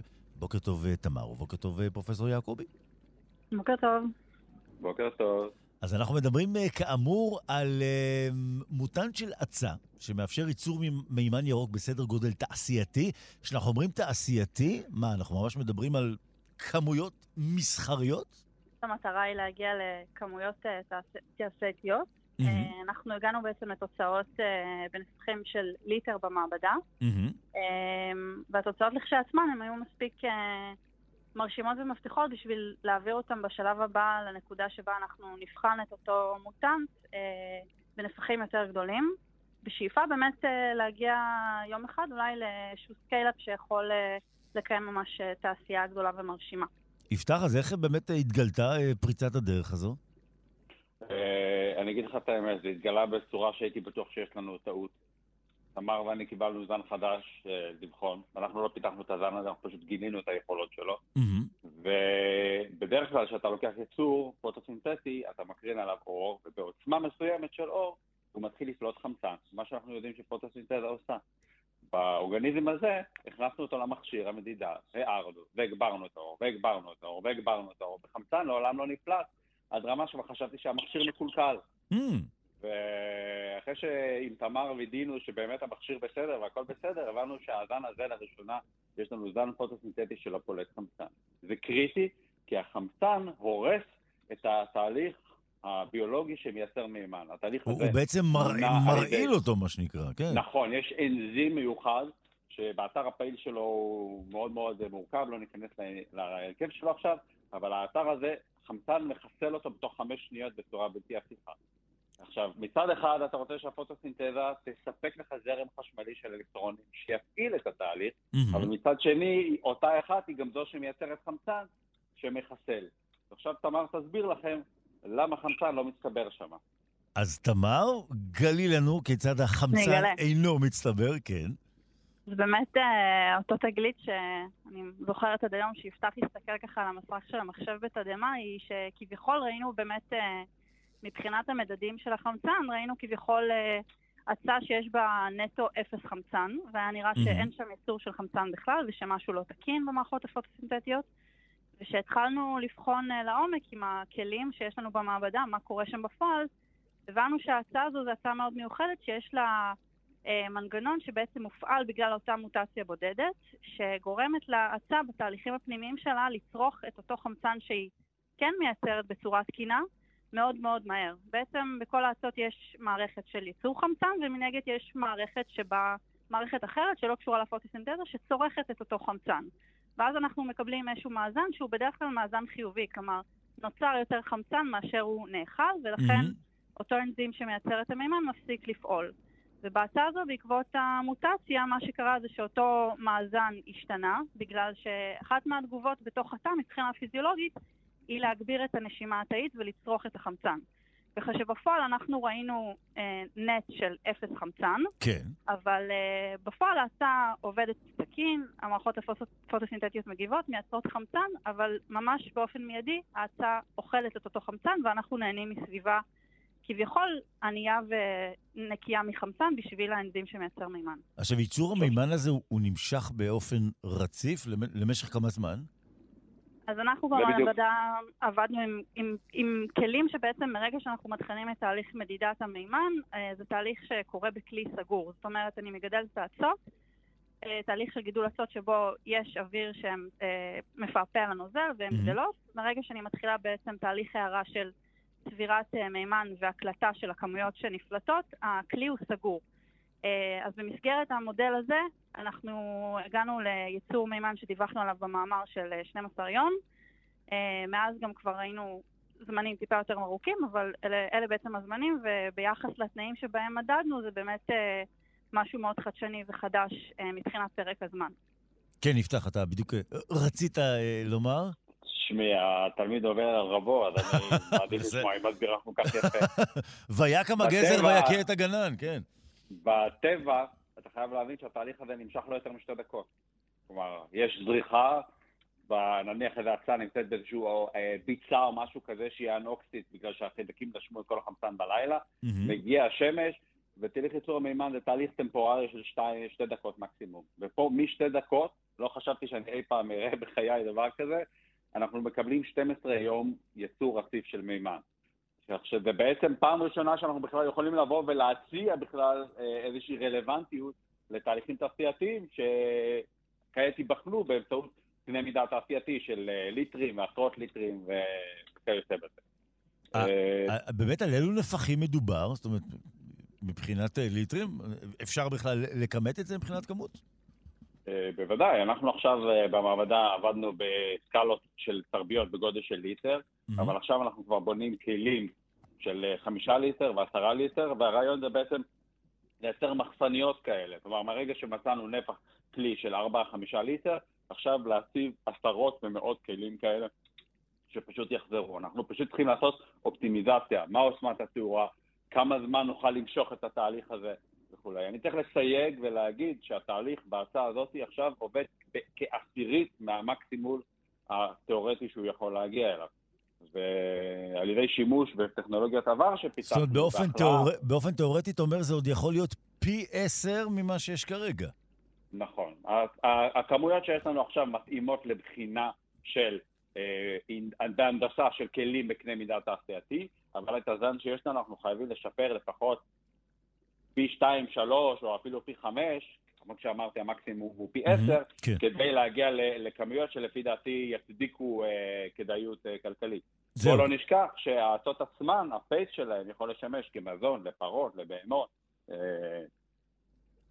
כלומר, יש לנו פה דוגמה קלאסית לתעשייה מעגלית, מה שאנחנו קוראים, circular economy. טוב, תמ- תמר, הזכרנו באמת שאנחנו מדברים פה על אה, אמ, החלום על סדרי גודל תעשייתיים. אה, מזכיר כאן באמת אה, פרופסור יעקבי את אה, אה, אה, נושא באמת אה, הרמה התחרותית, זאת אומרת, לאיזה מחיר ברמה התחרותית אפשר להגיע. מה בעצם אה, כרגע צריך לעשות כדי לנסות אה, לתעל את זה ולהפוך את זה למשהו מתועש? תמר? מה, מה שצריך לעשות זה להגיע ל- ל- לפרוטוקול גידול, שזה קצת פחות משעמם, משעמם מדענים, אבל יותר מעניין מהנדסים, זה איך את התהליך שיש לנו עכשיו, אנחנו חולבים ממנו את המקסימום. איזה שעות תאורה אנחנו צריכים, איזה אה, צפיפות של גידול, מה גודל קוטר הכלי, שאלות, אתה יודע, של פיקס ושל מימס, אבל שיכולות להכריע בין כדאיות לאי כדאיות. ובזה אני אגב חייב להודות שאנחנו פחות מבינים, ולכן אנחנו פונים יותר, גם פונים לקהל הרחב, שאם יש מהנדסים שמבינים בתחום, אנחנו ממש נשמח עצות, למשל איך לגרום לגז לצאת יותר מהר מהכניסה, וכולי. יש הרבה, המון שאלות של נפחי ענק, שאני אגיד לך את האמת, במעבדה אנחנו קצת מתקשים גם להכניס כלים בגודל כזה, אתה יודע. זה עולם חדש ומרתק שאנחנו נכנסים אליו. אז בעצם אולי צריך באמת אה, לעשות כאן אה, אה, חבירה, כפי שאתה כאן אה, מציג את זה. אה, אמרנו, אתם המעבדה אה, לאנרגיה מתחדשת אה, באוניברסיטת תל אביב, אולי צריך אה, חבירה לגופים אה, אה, נוספים, אולי גם ברחבי העולם? אה, ברחבי העולם בוודאי, אבל אנחנו בעיקר נשמח לאינפוטים אה, מחבר'ה שמתמצאים יותר בהנדסה ובהקמה של מפעלים, אנחנו מחפשים אנשים כאלה ומדברים עם אנשים כאלה, ו... כי זה, זה תחומים שהם פחות ידועים לנו, אבל הם תחומים מרתקים. כאילו. אז תראו, אולי עכשיו אחד ממאזינינו שמע את השיחה, ובתום השיחה הוא מיד uh, מרים טלפון לפקולטה ואומר, חברים, אני הבן אדם שאתם צריכים. אז אם זה יקרה, תודיעו ותעדכנו אותנו שנוכל לסמוך גם אנחנו. אה, פרופסור יפתח יעקבי ותמר אלמן, הדוקטורנטית, המעבדה לאנרגיה מתחדשת של הפקולטה למדעי החיים באוניברסיטת תל אביב, ואנחנו יותר מנשמח שהמימן הירוק הזה הוא זה שישלוט אה, בכיפה. תודה, תודה חברים. יום ירוק. תודה רבה. תודה רבה, חג שמח. כאן תרבות אה, שלושה שיודעים, אנחנו עכשיו אה, בשעת אה, בוקר, השמש כבר זרחה, החושך נעלם לו, כך שסביר להניח שתצאו עכשיו מן הבית, לא תפגשו ינשוף. אולי הוא חוזר מהעבודה, אבל הוא לא יוצא עכשיו לעבודה. הינשוף כמובן, כי הם הרי, אתם יודעים, עובדים משמרות לילה. אבל מתברר שהיו פעם ינשופים שכנראה העדיפו את משמרת היום. מי שיעזור לנו לבדוק את הסוגיה הזו הוא דוקטור רועי דור, חוקר אבולוציה של ציפורים מהמחלקה למדעי הטבע והחיים באוניברסיטה הפתוחה. בוקר טוב, רועי. בוקר טוב. אז מה, יכול להיות שהם היו ינשופים שלא אהבו את הלילה? אהבו לה... לפעול בשעות היום? אז נכון שבאמת רוב המינים של הינשופים הם פעילי לילה והם חיים אה, בלילה, וככה הם בעצם מבלים את אה, אה, זמנם בציד ובפעילות. Mm-hmm. אבל יש כמה מינים שהם פעילי יום, ואנחנו מכירים אותם, והם הם לא, לא רבים, אבל יש כמה מינים כאלה של ינשופים פעילי יום שהם ידועים, כמו, ויש גם מינים שהם פעילים בכל שעות היממה, כמו כוס החורבות שיש אפילו בארץ. אבל לא היה ברור איך הייתה האבולוציה של התכונה הזאת של של ה, בעצם פעילות היום בקבוצה הזו של mm-hmm. הינשופאים, וגם לא, לא היה ברור מתי זה קרה מבחינה אבולוציונית, האם זה קרה רק לאחרונה או קרה לפני הרבה מאוד שנים. ומה ש... מה שבעצם הממצא החדש שמתואר פה... זהו, רק בוא נאמר, יש חוקרים אה, אה, שבעצם אה, באקדמיה הסינית, נכון למדעים, והם אומרים כן. שהממצא שלהם עכשיו הוא זה שיעזור לך להסביר לנו איך זה יתפתח. נכון, אז המבצע שלהם קודם כל הוא באמת מדהים, כי זה אה, שלד של אה, אה, יצור שחי לפני שישה עד עשרה מיליון שנים, שהשתמר בצורה מופלאה, באמת כל העצמות השתמרו ברמה מאוד מאוד טובה, וזה אפשר לחוקרים קודם כל להגיד שבעצם מדובר פה במין של איזשהו ינשוף. Mm-hmm. וכשהם הסתכלו, הם יכלו באמת להגיד למי הוא דומה מה, מהינשופים שחיים היום בעולם, והם שמו אותו בתוך איזשהו שבט שיש בו הרבה מאוד ינשופים אחרים שהם פעילי יום. כן. וכשהם הסתכלו בצורה דקדקנית על ממש על עצמות של העין, של המבנה של עצמות העין של הינשוף הזה, והשוו אותו לכל מיני ציפורים וזוח, וזוחלים שחיים היום, הם אה, הצביעו על העובדה שהינשוף הזה, אה, שחי לפני שישה עד עשרה מיליון שנים, לפני שישה עד עשרה מיליון שנים, הוא בעצם אה, פעיל יום. וקודם כל זה באמת העדות אולי המוקדמת ביותר של אה, ינשוף כזה שהיה פעיל יום. עד, עד עכשיו היו ידועים הינשופים האלה הרבה יותר צעירים, לפני שניים, שלושה, ארבעה מיליון שנים. אז יש פה באמת איזשהו mm-hmm. מפנה ב, ב, בהבנה שלנו של האבולוציה של התכונה הזאת, וגם זה מצביע על כך שבאמת רוב הינשופים הם פעילי uh, לילה, אבל כנראה שגם ינשוף הקדום, שהוא, של כל הקבוצה הזאת של, של הרבה מאוד פרטים שאנחנו מקימים, שאנחנו מכירים היום, שהם פעילי יום, הוא היה בעצמו פעיל יום, והוא חי לפני הרבה יותר זמן ממה שחשבנו בעצם. אז בוא נבין רגע, אתה מזכיר כאן באמת את uh, אותן uh, עצמות uh, קטנות סביב טבעת העין, יש שם 16 עצמות, נכון? קטנות כאלו, נכון.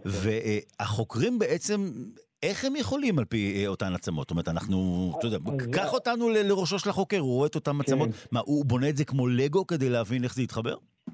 אז בעצם מה שקורה זה עצמות כל כך קטנות שהן בעצם קרסו לתוך העין ואי אפשר היה ממש אה, אה, לראות את המבנה כמו שהוא היה, אה, אבל הם היו צריכים לבנות אותו מחדש. ואז mm-hmm. מה שהם עשו זה באמת בשיטה דיגיטלית, הם יכלו לסרוק את העצמות האלה ולשחק איתם ולבנות איתם חזרה את המבנה איך שהוא היה נראה, כי אם העצמות האלה היו כשה... שבעל החיים הזה היה חי, ואז הם באמת יצרו את המבנה הזה של העין מהעצמות האלה, ואז ברגע שהם קיבלו את המבנה הזה, יכלו באמת להסתכל על המבנה של העצמות האלה, על הגודל של העצמות האלה, ולהשוות את, ה, את המבנה והגודל של הגולגולת בכלל ושל העצמות האלה בפרט, עם כל מיני מינים שחיים היום, ובאמת להבין שהמבנה שלהם הוא מתאים למבנה של בעל חיים שהיה פעיל ביום ולא פעיל בלילה. עכשיו, הממצא הזה הוא, הוא נדיר גם בשל העובדה שנמצאו כאן, בוא נאמר, חלקים שבדרך כלל אולי לא מוצאים, ממש עצמות מנגנון הלשון, קנה נשימה, נכון? פיקת ברך, נכון. גידים, אפילו... אפילו את שאריות הארוחה האחרונה שלו מצאו. נכון. מה, מה הוא זלל לסעודה האחרונה שלו? ככל הנראה איזשהו יונה קטן, שזה אופייני להרבה מאוד מהמינים האלה. באמת, השימ... העובדה שהשל הזה השתמר בצורה כל כך שלמה היא מדהימה, ובעיקר העצמות הקטנות האלה, מדובר ביצור מאוד מאוד קטן, זה לא יצור גדול, ולכן mm-hmm. הדבר הזה עוד יותר מרשים.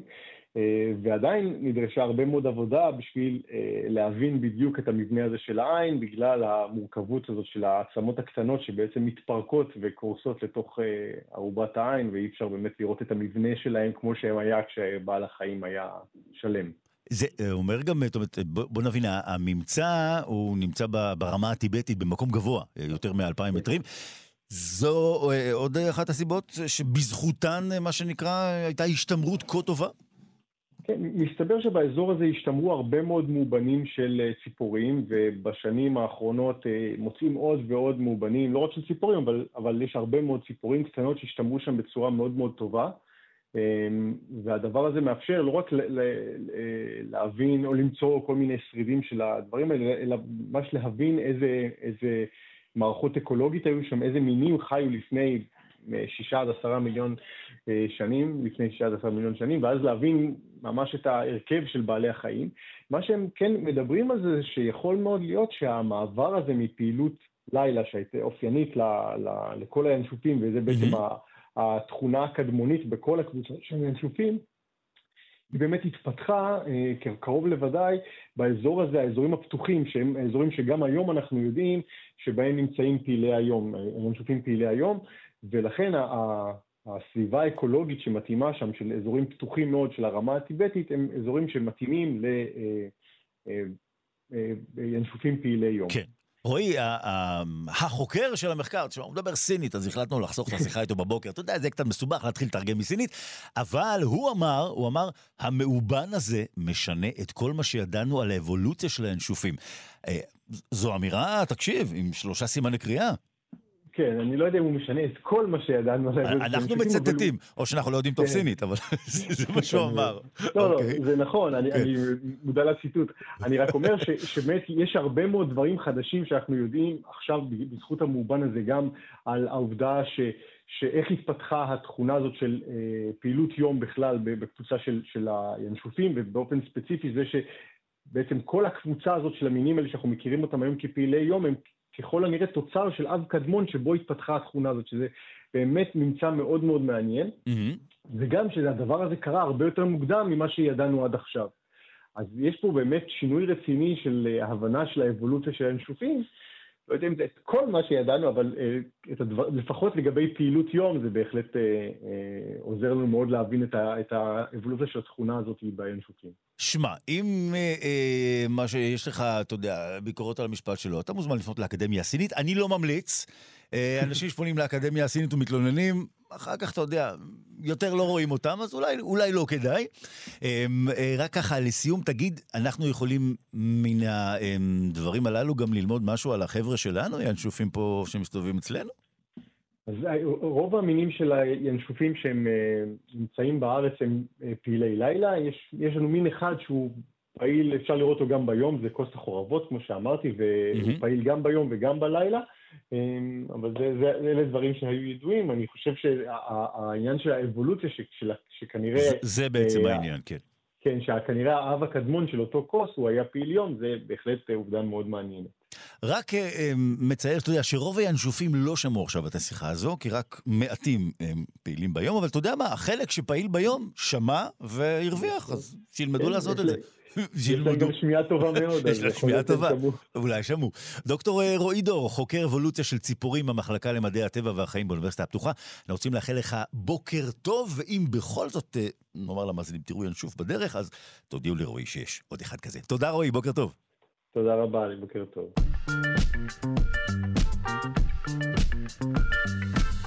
כאן תרבות אה, שלושה שיודעים, זמננו עתה לדבר על אחד מן החברים הוותיקים שלנו, הלוא הוא הטירקס. אה, ולשם כך אנחנו נאמר אה, שלום לאחת מן החברות הטובות שלנו, שהיא גם חברה טובה של הטירקס, ורד שפירא, ביולוגית במכון דוידסון, הזרוע החינוכית של מכון ויצמן למדע. בוקר טוב, ורד. שלום, שלום.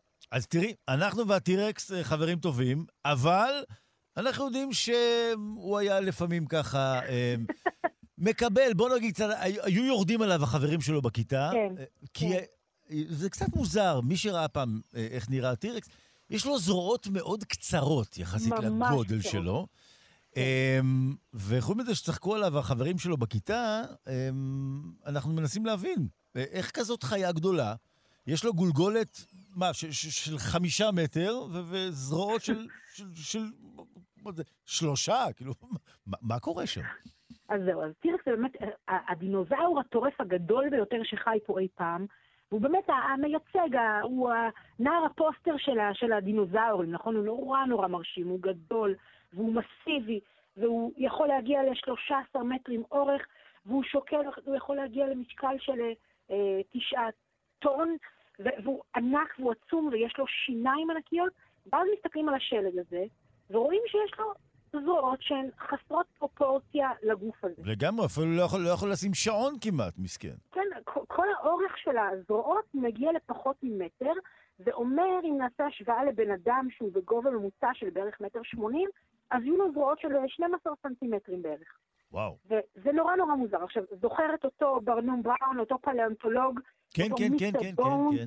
ש- שהיה הראשון שמצא את הטירקס, והוא ככה מצא את השלד העצום והמסיבי הזה ואת הזרועות הקטנטנות, ושם, ממש שם התחילו התיאוריות על מה זה הדבר הזה, למה הדבר הזה משמש, והטענה הרווחת ש- שאותו ברנום בראון אה, הציע הייתה שהזרועות האלה, התפקיד שלהם זה לאחוז בנקבה בזמן ההזדווגות, ושזה התפקיד של הזרועות. אמ, כלומר שהוא לא זקוק לזה מה? לציד? ל- ל- שום דבר אחר? רק לזה? כשיש לך לסת כל כך מסיבית וכל כך חזקה ועם שיניים שהן כל כך מצוידות היטב, אז כשאתה רץ אחרי הטרף שלך, מספיק לך לנגוס אה, בטרף ואתה לא צריך את הזרועות כדי אה, לאחוז, כי באמת הלסת היא מאוד מאוד יעילה, ו- וכשהזרועות הן כל כך קטנות, ניסו לחשוב למה הדבר הזה בכל זאת טוב. אז אחת ההשערות שתפסה באמת המון המון שנים חשבו שזה באמת מה ש... שזה התפקיד, זה לאחוז בנקבה. היו תיאוריות נוספות, שזה למשל לדקור את הטרף שלך, כי יש לו תופרים ככה בקצוות של הזרועות, וחשבו שאולי זה כדי להפוך את הטרף, אולי כדי להתרומם ממצב של, אה, של מנוחה. אולי אה, חשבו בכלל, הייתה תיאוריה שאמרה שזה בכלל סתם איזושהי שארית אבולוציונית, הוא כבר לא היה צריך את הזרועות שלו יותר, ועם השנים הדבר הזה הלך והתנוון והתנוון והתנוון, ולמעשה זה קצת כמו עצם הזנב שלנו, זה משהו שאין לו Mm. שום שימוש.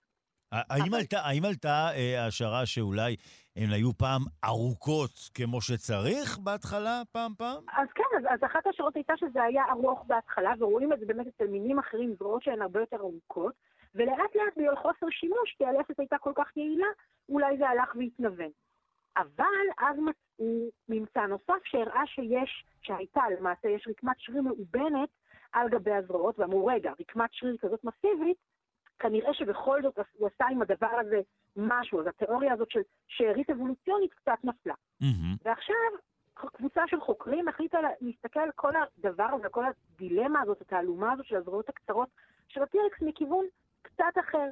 הם אמרו לעצמם, אוקיי, כל התיאוריות האלה הן מאוד מאוד יפות למה הזרועות האלה משמשות. אבל הן לא מסבירות לנו למה הזרועות האלה בכלל נוצרו, זאת אומרת, מה התהליך שהביא ליצירה, להתקצרות של זרועות. כלומר, ו- כאשר הן היו ארוכות, אולי, אולי זה הפריע למשהו? או, אולי, יפה. אז- אולי זה משהו שעדיף להיות בלעדיהם? כי מה, נכון. זה, זה אז, סיכן אז אותו? זאת, זאת הגישה. ואז אמרו, אוקיי, שנייה, מה קורה כאן? והם עשו סקירה של ממצאים אחרונים, אחרונים, אני מדברת על אה, עשרות השנים האחרונות של טירקסים, והם למעשה אה, אה, הסתכלו על ממצאים מלפני 20 שנה של אה, קבוצה של אה, מאובנים של דינוזאורים שנמצאו ביוטה, שממש נקברו בתור קבוצה, וההשערה שעלתה מתוך הממצא הזה הייתה שהטירקסים צדו ביחד, בקבוצות. Mm. בדומה למה שאנחנו רואים לפעמים אצל אה, תנינים שאוכלים יחד את אותו פגר, או אצל דרקוני קומודו, שגם אוכלים יחד את אותו הפגר, ואז הם אמרו, אם הטירקסים האלה אכלו יחד, והם כולם עם הלסת המסיבית הגדולה, החזקה שלהם, אכלו את אותו הטרף, מן הסתם, מי שיש לו זרועות שהן קצת יותר מדי ארוכות, יכול להיות מישהו ייתן- לו ביס, בדיוק. נכון. והדבר הזה, בעולם הזה של סוף האקלטיקון, הוא, הוא סכנה מאוד מאוד גדולה, כי אם נושכים לך את היד, אם יש לך פצע, הפצע הזה יכול להזדהם. הזיהום של הפצע יכול להביא למוות בסופו של דבר, כי אנחנו מדברים על עולם שאין בו אנטיביוטיקה ואין בו רפואה, והטירקס ש, שנפצע מהחברים שלו, יש לו סכנה קיומית אמיתית, והדבר הזה הוא חיסרון. ולכן ההשערה שלהם זה שהזרועות הלכו והתקצרו, בגלל שלזרועות ארוכות היה באמת איזשהו חיסרון אבולוציוני. אז בעצם זה בא כדי אה, להגן עליהם. כלומר, אנחנו... נכון. לתומנו, את יודעת, ניסינו לחשוב, רגע, למה... אז זה בא כדי להגן עליהם. אנחנו יכולים נכון. לראות גם דוגמאות כאלה, נגיד, מכנפיים בעופות, למשל? יפה, אז אפשר לראות את זה בכנפיים בעופות, אבל לפני שנגיע לכנפיים בעופות, מה שהחוקרים אומרים זה שבעצם בגלל שהדבר הזה הוא איזשהו חיסרון, והחיסרון הזה מוביל להתקצרות של הזרועות, אז אפשר גם לראות בקבוצות אחרות של טורפים, דינוזאורים מהתקופה הזאת, למרות שהן קבוצות שונות שהן לא טירקסים, אלא דינוזאורים טורפים אחרים, אפשר לראות את אותה תופעה, כלומר התקצרות של הזרועות, בגלל שיש כאן איזשהו חיסרון, וההתקצרות של הזרועות גורם, נותנת להם איזשהו יתרון. והם משווים את זה באמת למסלולים אבולוציוניים שונים, למשל אה, עופות שלא עפים, כמו אה, אה, יען וריה ו- ועופות אחרים ש, שבאמת כבר לא עפים והכנפיים שלהם הלכו והתנוונו והתקצרו, ואומרים, אוקיי, יש כאן מסלולים אבולוציוניים שהם אחרים, אבל עדיין אנחנו רואים את אותה תוצאה של התנוונות, בגלל שהכנפיים הגדולות הן מכבידות. אז למעשה יש כאן מסלולים שונים שמובילות, שמובילים אותנו לא- לאותה תוצאה. וכדי לבדוק את התיאוריה הזאת, מה שהם מציעים, כן. זה ללכת למעשה למאובנים במוזיאונים, מאובנים של טירקסים שכבר מצאנו, והם אומרים, אם התיאוריה הזאת נכונה והחבר'ה האלה באמת אכלו ביחד, אנחנו עשויים למצוא סימנים של נשיכה, למשל, על הגולגולת. ואם אנחנו נמצא Mm. סימנים של נשיכה על גבי הגולגולת, אנחנו נראה באמת שהם היו נותנים ככה ביסים אחד ביסים אחד לשני, כן. שהם היו אוכלים יחד. כלומר, נימוסי, וזה- אה, נימוסי השולחן שלהם לא היו מן המשובחים. לא באמת ציפית לנימוסי שולחן מטירקס, נכון? אתה יודע, בכל זאת, אמרנו נער הפוסטר של הדינוזאורים, כאילו, ת- כן. תיתן דוגמה. אז כן, אז הם מציעים ללכת ולבדוק את הדבר הזה כדי לתת בעצם תמונה חדשה על איך היצור הזה אה, בסופו של דבר נהיה קצת אה, מגוחך עם הזרועות הנורא נורא קצרות שלו. עכשיו אנחנו בעצם אה, יכולים אה, מכאן גם אה, אולי להתחיל לקבל רעיונות. הזכרנו את העופות, הזכרנו את הדינוזאורים. אפשר מכאן עכשיו ככה פתאום ורד לקחת מחשבה אולי לבעלי חיים נוספים שעד היום לא חשבנו שזו יכולה להיות אופציה כזו? אז זה תמיד יכול להיות, נכון? תמיד, כל פעם שאנחנו מגלים ככה איזושהי תיאוריה חדשה, זה תמיד שופך אור על יצורים אחרים. ומה שעוד מעניין זה שהדינוזאורים נכחדו לפני כ-65 מיליוני שנים, 66 מיליוני שנים, והטירקסים יחד איתם. מה שמעניין לחשוב זה איך הדבר הזה נראה אם לא היה מגיע אותו, אותה, אותה החדה המונית הייתה מגיעה והטירקסים האלה היו ממשיכים. למעשה, יכול להיות שהזרועות היו נעלמות לגמרי. כי למעשה אם אין להן תפקיד, והן רק מהוות איזשהו חיסרון, יכול להיות שהקו האבולוציוני הזה שנגדע פתאום, היה מגיע לטירקסים שהם נטולי זרועות לחלוטין, כמו שאנחנו רואים יצורים היום, שהם נטולי גפיים לחלוטין כמו נחשים, כן. אז יכול להיות שהם היו נראים בכלל אחרת. ו- וזה מעניין, כי למעשה אנחנו, שוב, כשאנחנו מסתכלים על פלונטולוגיה, אנחנו מסתכלים על מקטעים, על תמונות, על אה, ממש פלאשים מתוך סיפור שהוא סיפור נורא ארוך. לא תמיד יש לנו את ההמשך בגלל שהכחדות המוניות, אבל זה מעניין לראות, לחשוב למשל על יצורים בני זמננו, שיש להם איברים שאולי לא מתפקדים, איך הדבר הזה אולי ייראה בעוד מיליוני שנים, וגם על עצמנו לפעמים. אז אה, בואי נקבע פה שיחה בעוד כמה? שלושה, אני יודע מה, מה, עש- עשרה מיליון, זה. בסדר?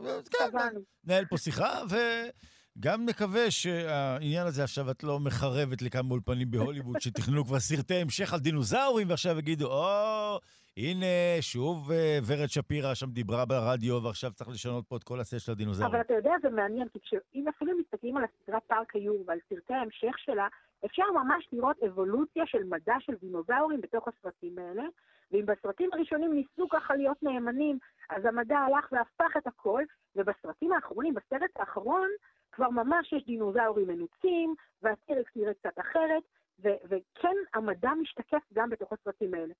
אז זה אומר שאם אתם לא, במקרה, לא עובדים במכון דוידסון, אז אתם יכולים ללכת לקולנוע ותקבלו... לא, אני צוחק.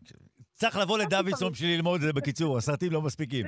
ורד שפירא, ביולוגית במכון דוידסון, הזרוע החינוכית של מכון ויצמן למדע, תודה רבה. יום נפלא. ורד. תודה. ביי.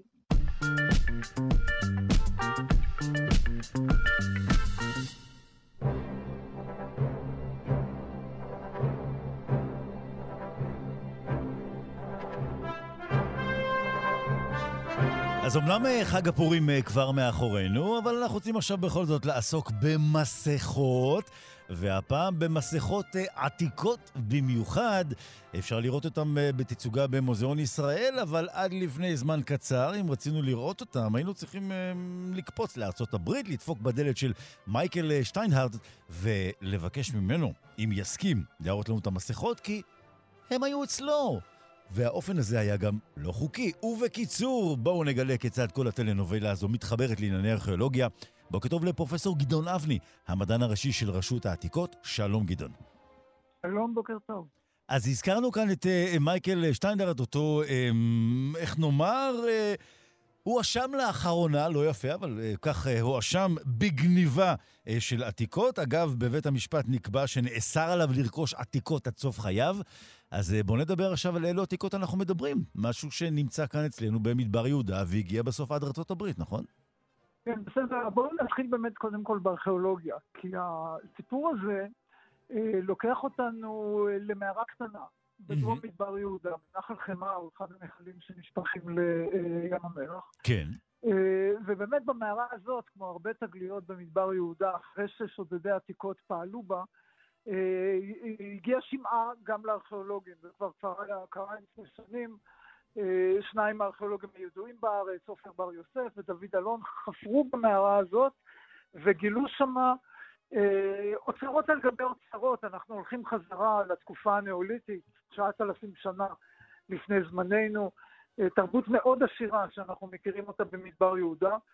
ואחד הביטויים המוזרים והמופלאים של התרבות הזאת אה, הייתה אה, מסכות שעשויות או מאבן או מחרס, אה, מאוד דומה למסכות ששמים באמת בפורים אצלנו, אה, דמות אדם. כן. זה חלק מפולחן המתים שהיה נהוג אה, אה, באותה תקופה, ובאמת באותה מערה נמצאה מסכה אחת שלמה ועוד אחת שבורה, אה, שהיא אה, עשויה מחרס.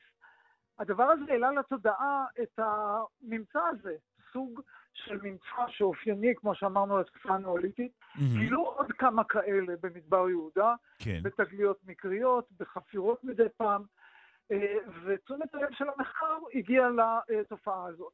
ופתאום התברר שהדוגמאות היפות ביותר של מסכות מסוג זה נמצאות לא פחות ולא יותר, כמו שהזכרת, אה, בביתו של אה, אותו מייקל שטיינהרד. מהמם. הוא לא ידע בדיוק להגיד מאיפה הם הגיעו. התחילה חקירה שנמשכה אה, שנים. אה, כדי לברר האם באמת אה, אלו חפצים אותנטיים, הם באמת אותנטיים, הם הגיעו ככל הנ- הנראה מאזור מדבר יהודה, כן. בדרך לא דרך, ובסופו של דבר אותו שטיינארד רכש אותם בצורה לא חוקית.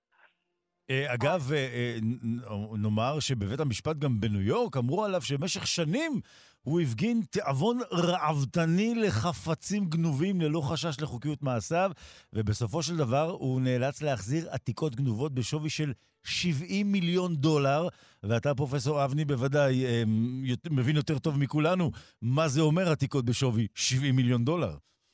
כן, מדובר באמת על איזה מין תאוות אספנות אה, אדירה, לא רק מארץ ישראל, מכל אגן הים התיכון. חפצים נדירים ביותר, כולל מיוון, מאיטליה, מפרס של אה, איראן של ימינו.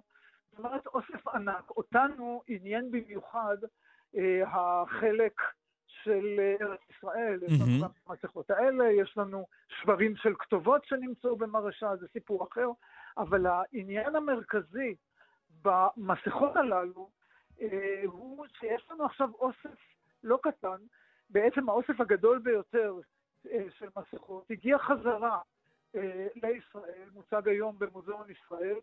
אה, אנחנו כארכיאולוגים מתעניינים אה, יותר במשמעות של החפצים האלה לעבר, מה עבר בראש של האנשים שהתקינו את המסכות.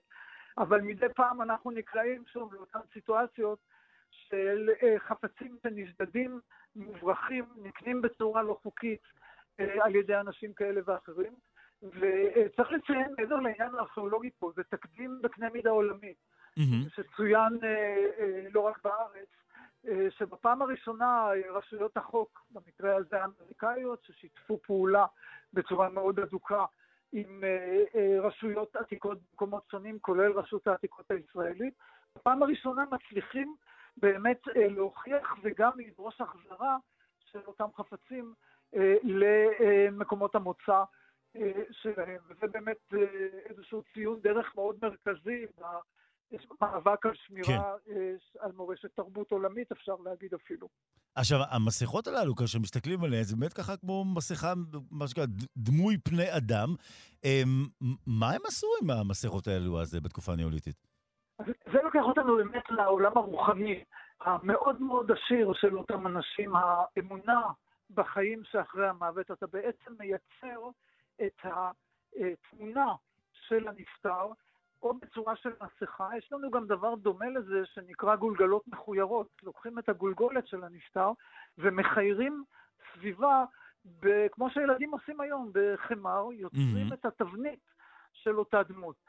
זה ככל הנראה שייך לתחושה אנושית מאוד מאוד עמוקה של אה, שימור מורשת האבות, הניסיון להתחבר, מי היו אבות אבותיך, לראות אותם בפועל, אה, זה לוקח אותנו אחרי זה לעולמות של החניתה במצרים ושל אה, אה, שימור גופות בצורה כזאת או אחרת, ובצורה מאוד מעניינת אתה תמצא את זה במקומות שונים בעולם, גם באזור שלנו. אה, במזרח התיכון הקדום, גם בדרום אמריקה תמצא תופעות דומות. זאת אומרת, איזשהו רצון אנושי לשמור על הקשר עם האבות, עם העולמות האחרים, על המשכיות הדורות, וזה באמת לוקח לכיוונים מאוד מאוד עמוקים במחשבה האנושית הקדומה. המסכות אה, ש, שנמצאות, אה, יש ביניהן קווי דמיון, או שאפשר... אה, זאת אומרת, אתה יכול לראות כמו אה, פנים של בני אדם שונים?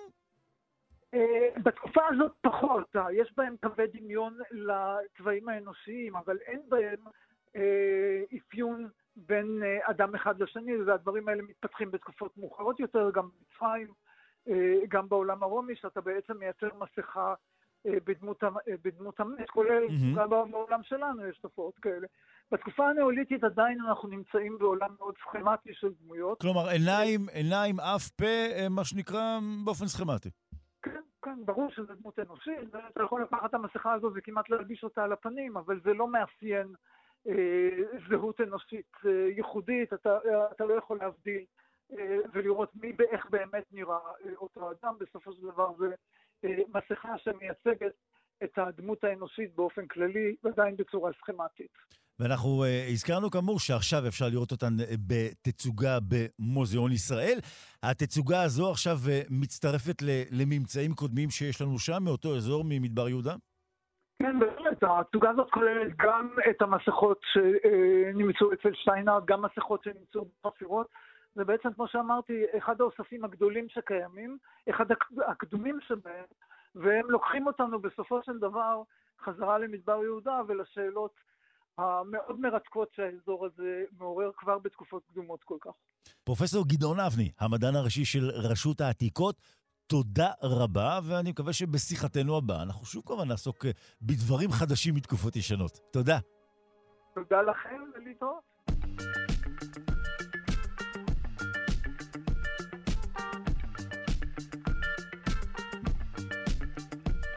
שלושה שיודעים, אה, אנחנו כבר אה, מתקרבים אל הרגע שאנחנו יודעים ש... מה זה אנחנו יודעים? הנה הוא כבר כאן. קבלו את גואל פינטו שנכנס אל האולפן עם הלפטופ שלו ביד, עם המבט אה, שבעיניים שאומר, קדימה, תנו לי את האולפן. אז זה מיד שעתיים של גם כן תרבות, ואתם בהחלט מוזמנים. אנחנו נשוב אליכם מחר ב-7 בבוקר. מחר אנחנו כאן עם תוכנית סיכום שבוע חגיגית. וגם נזכיר לכם, אתם מוזמנים להצטרף לקהילה הרשמית של שלושה שיודעים בפייסבוק, כאן שלושה שיודעים. ניתן גם אה, להאזין לנו בכל זמן ובכל מקום כהסכת באמצעות היישומון של כאן, גם בספוטיפיי, גם באפל וגם בגוגל. אנחנו רוצים לומר תודה רבה לעורך שלנו רז חסון החסון. למפיקה בעלת השם היוקרתי אלכס אלכסנדרה לויקר.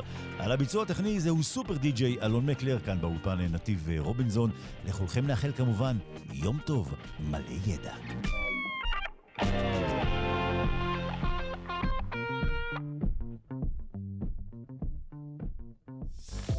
אתם מאזינים לכאן הסכתים, הפודקאסטים של תאגיד השידור הישראלי.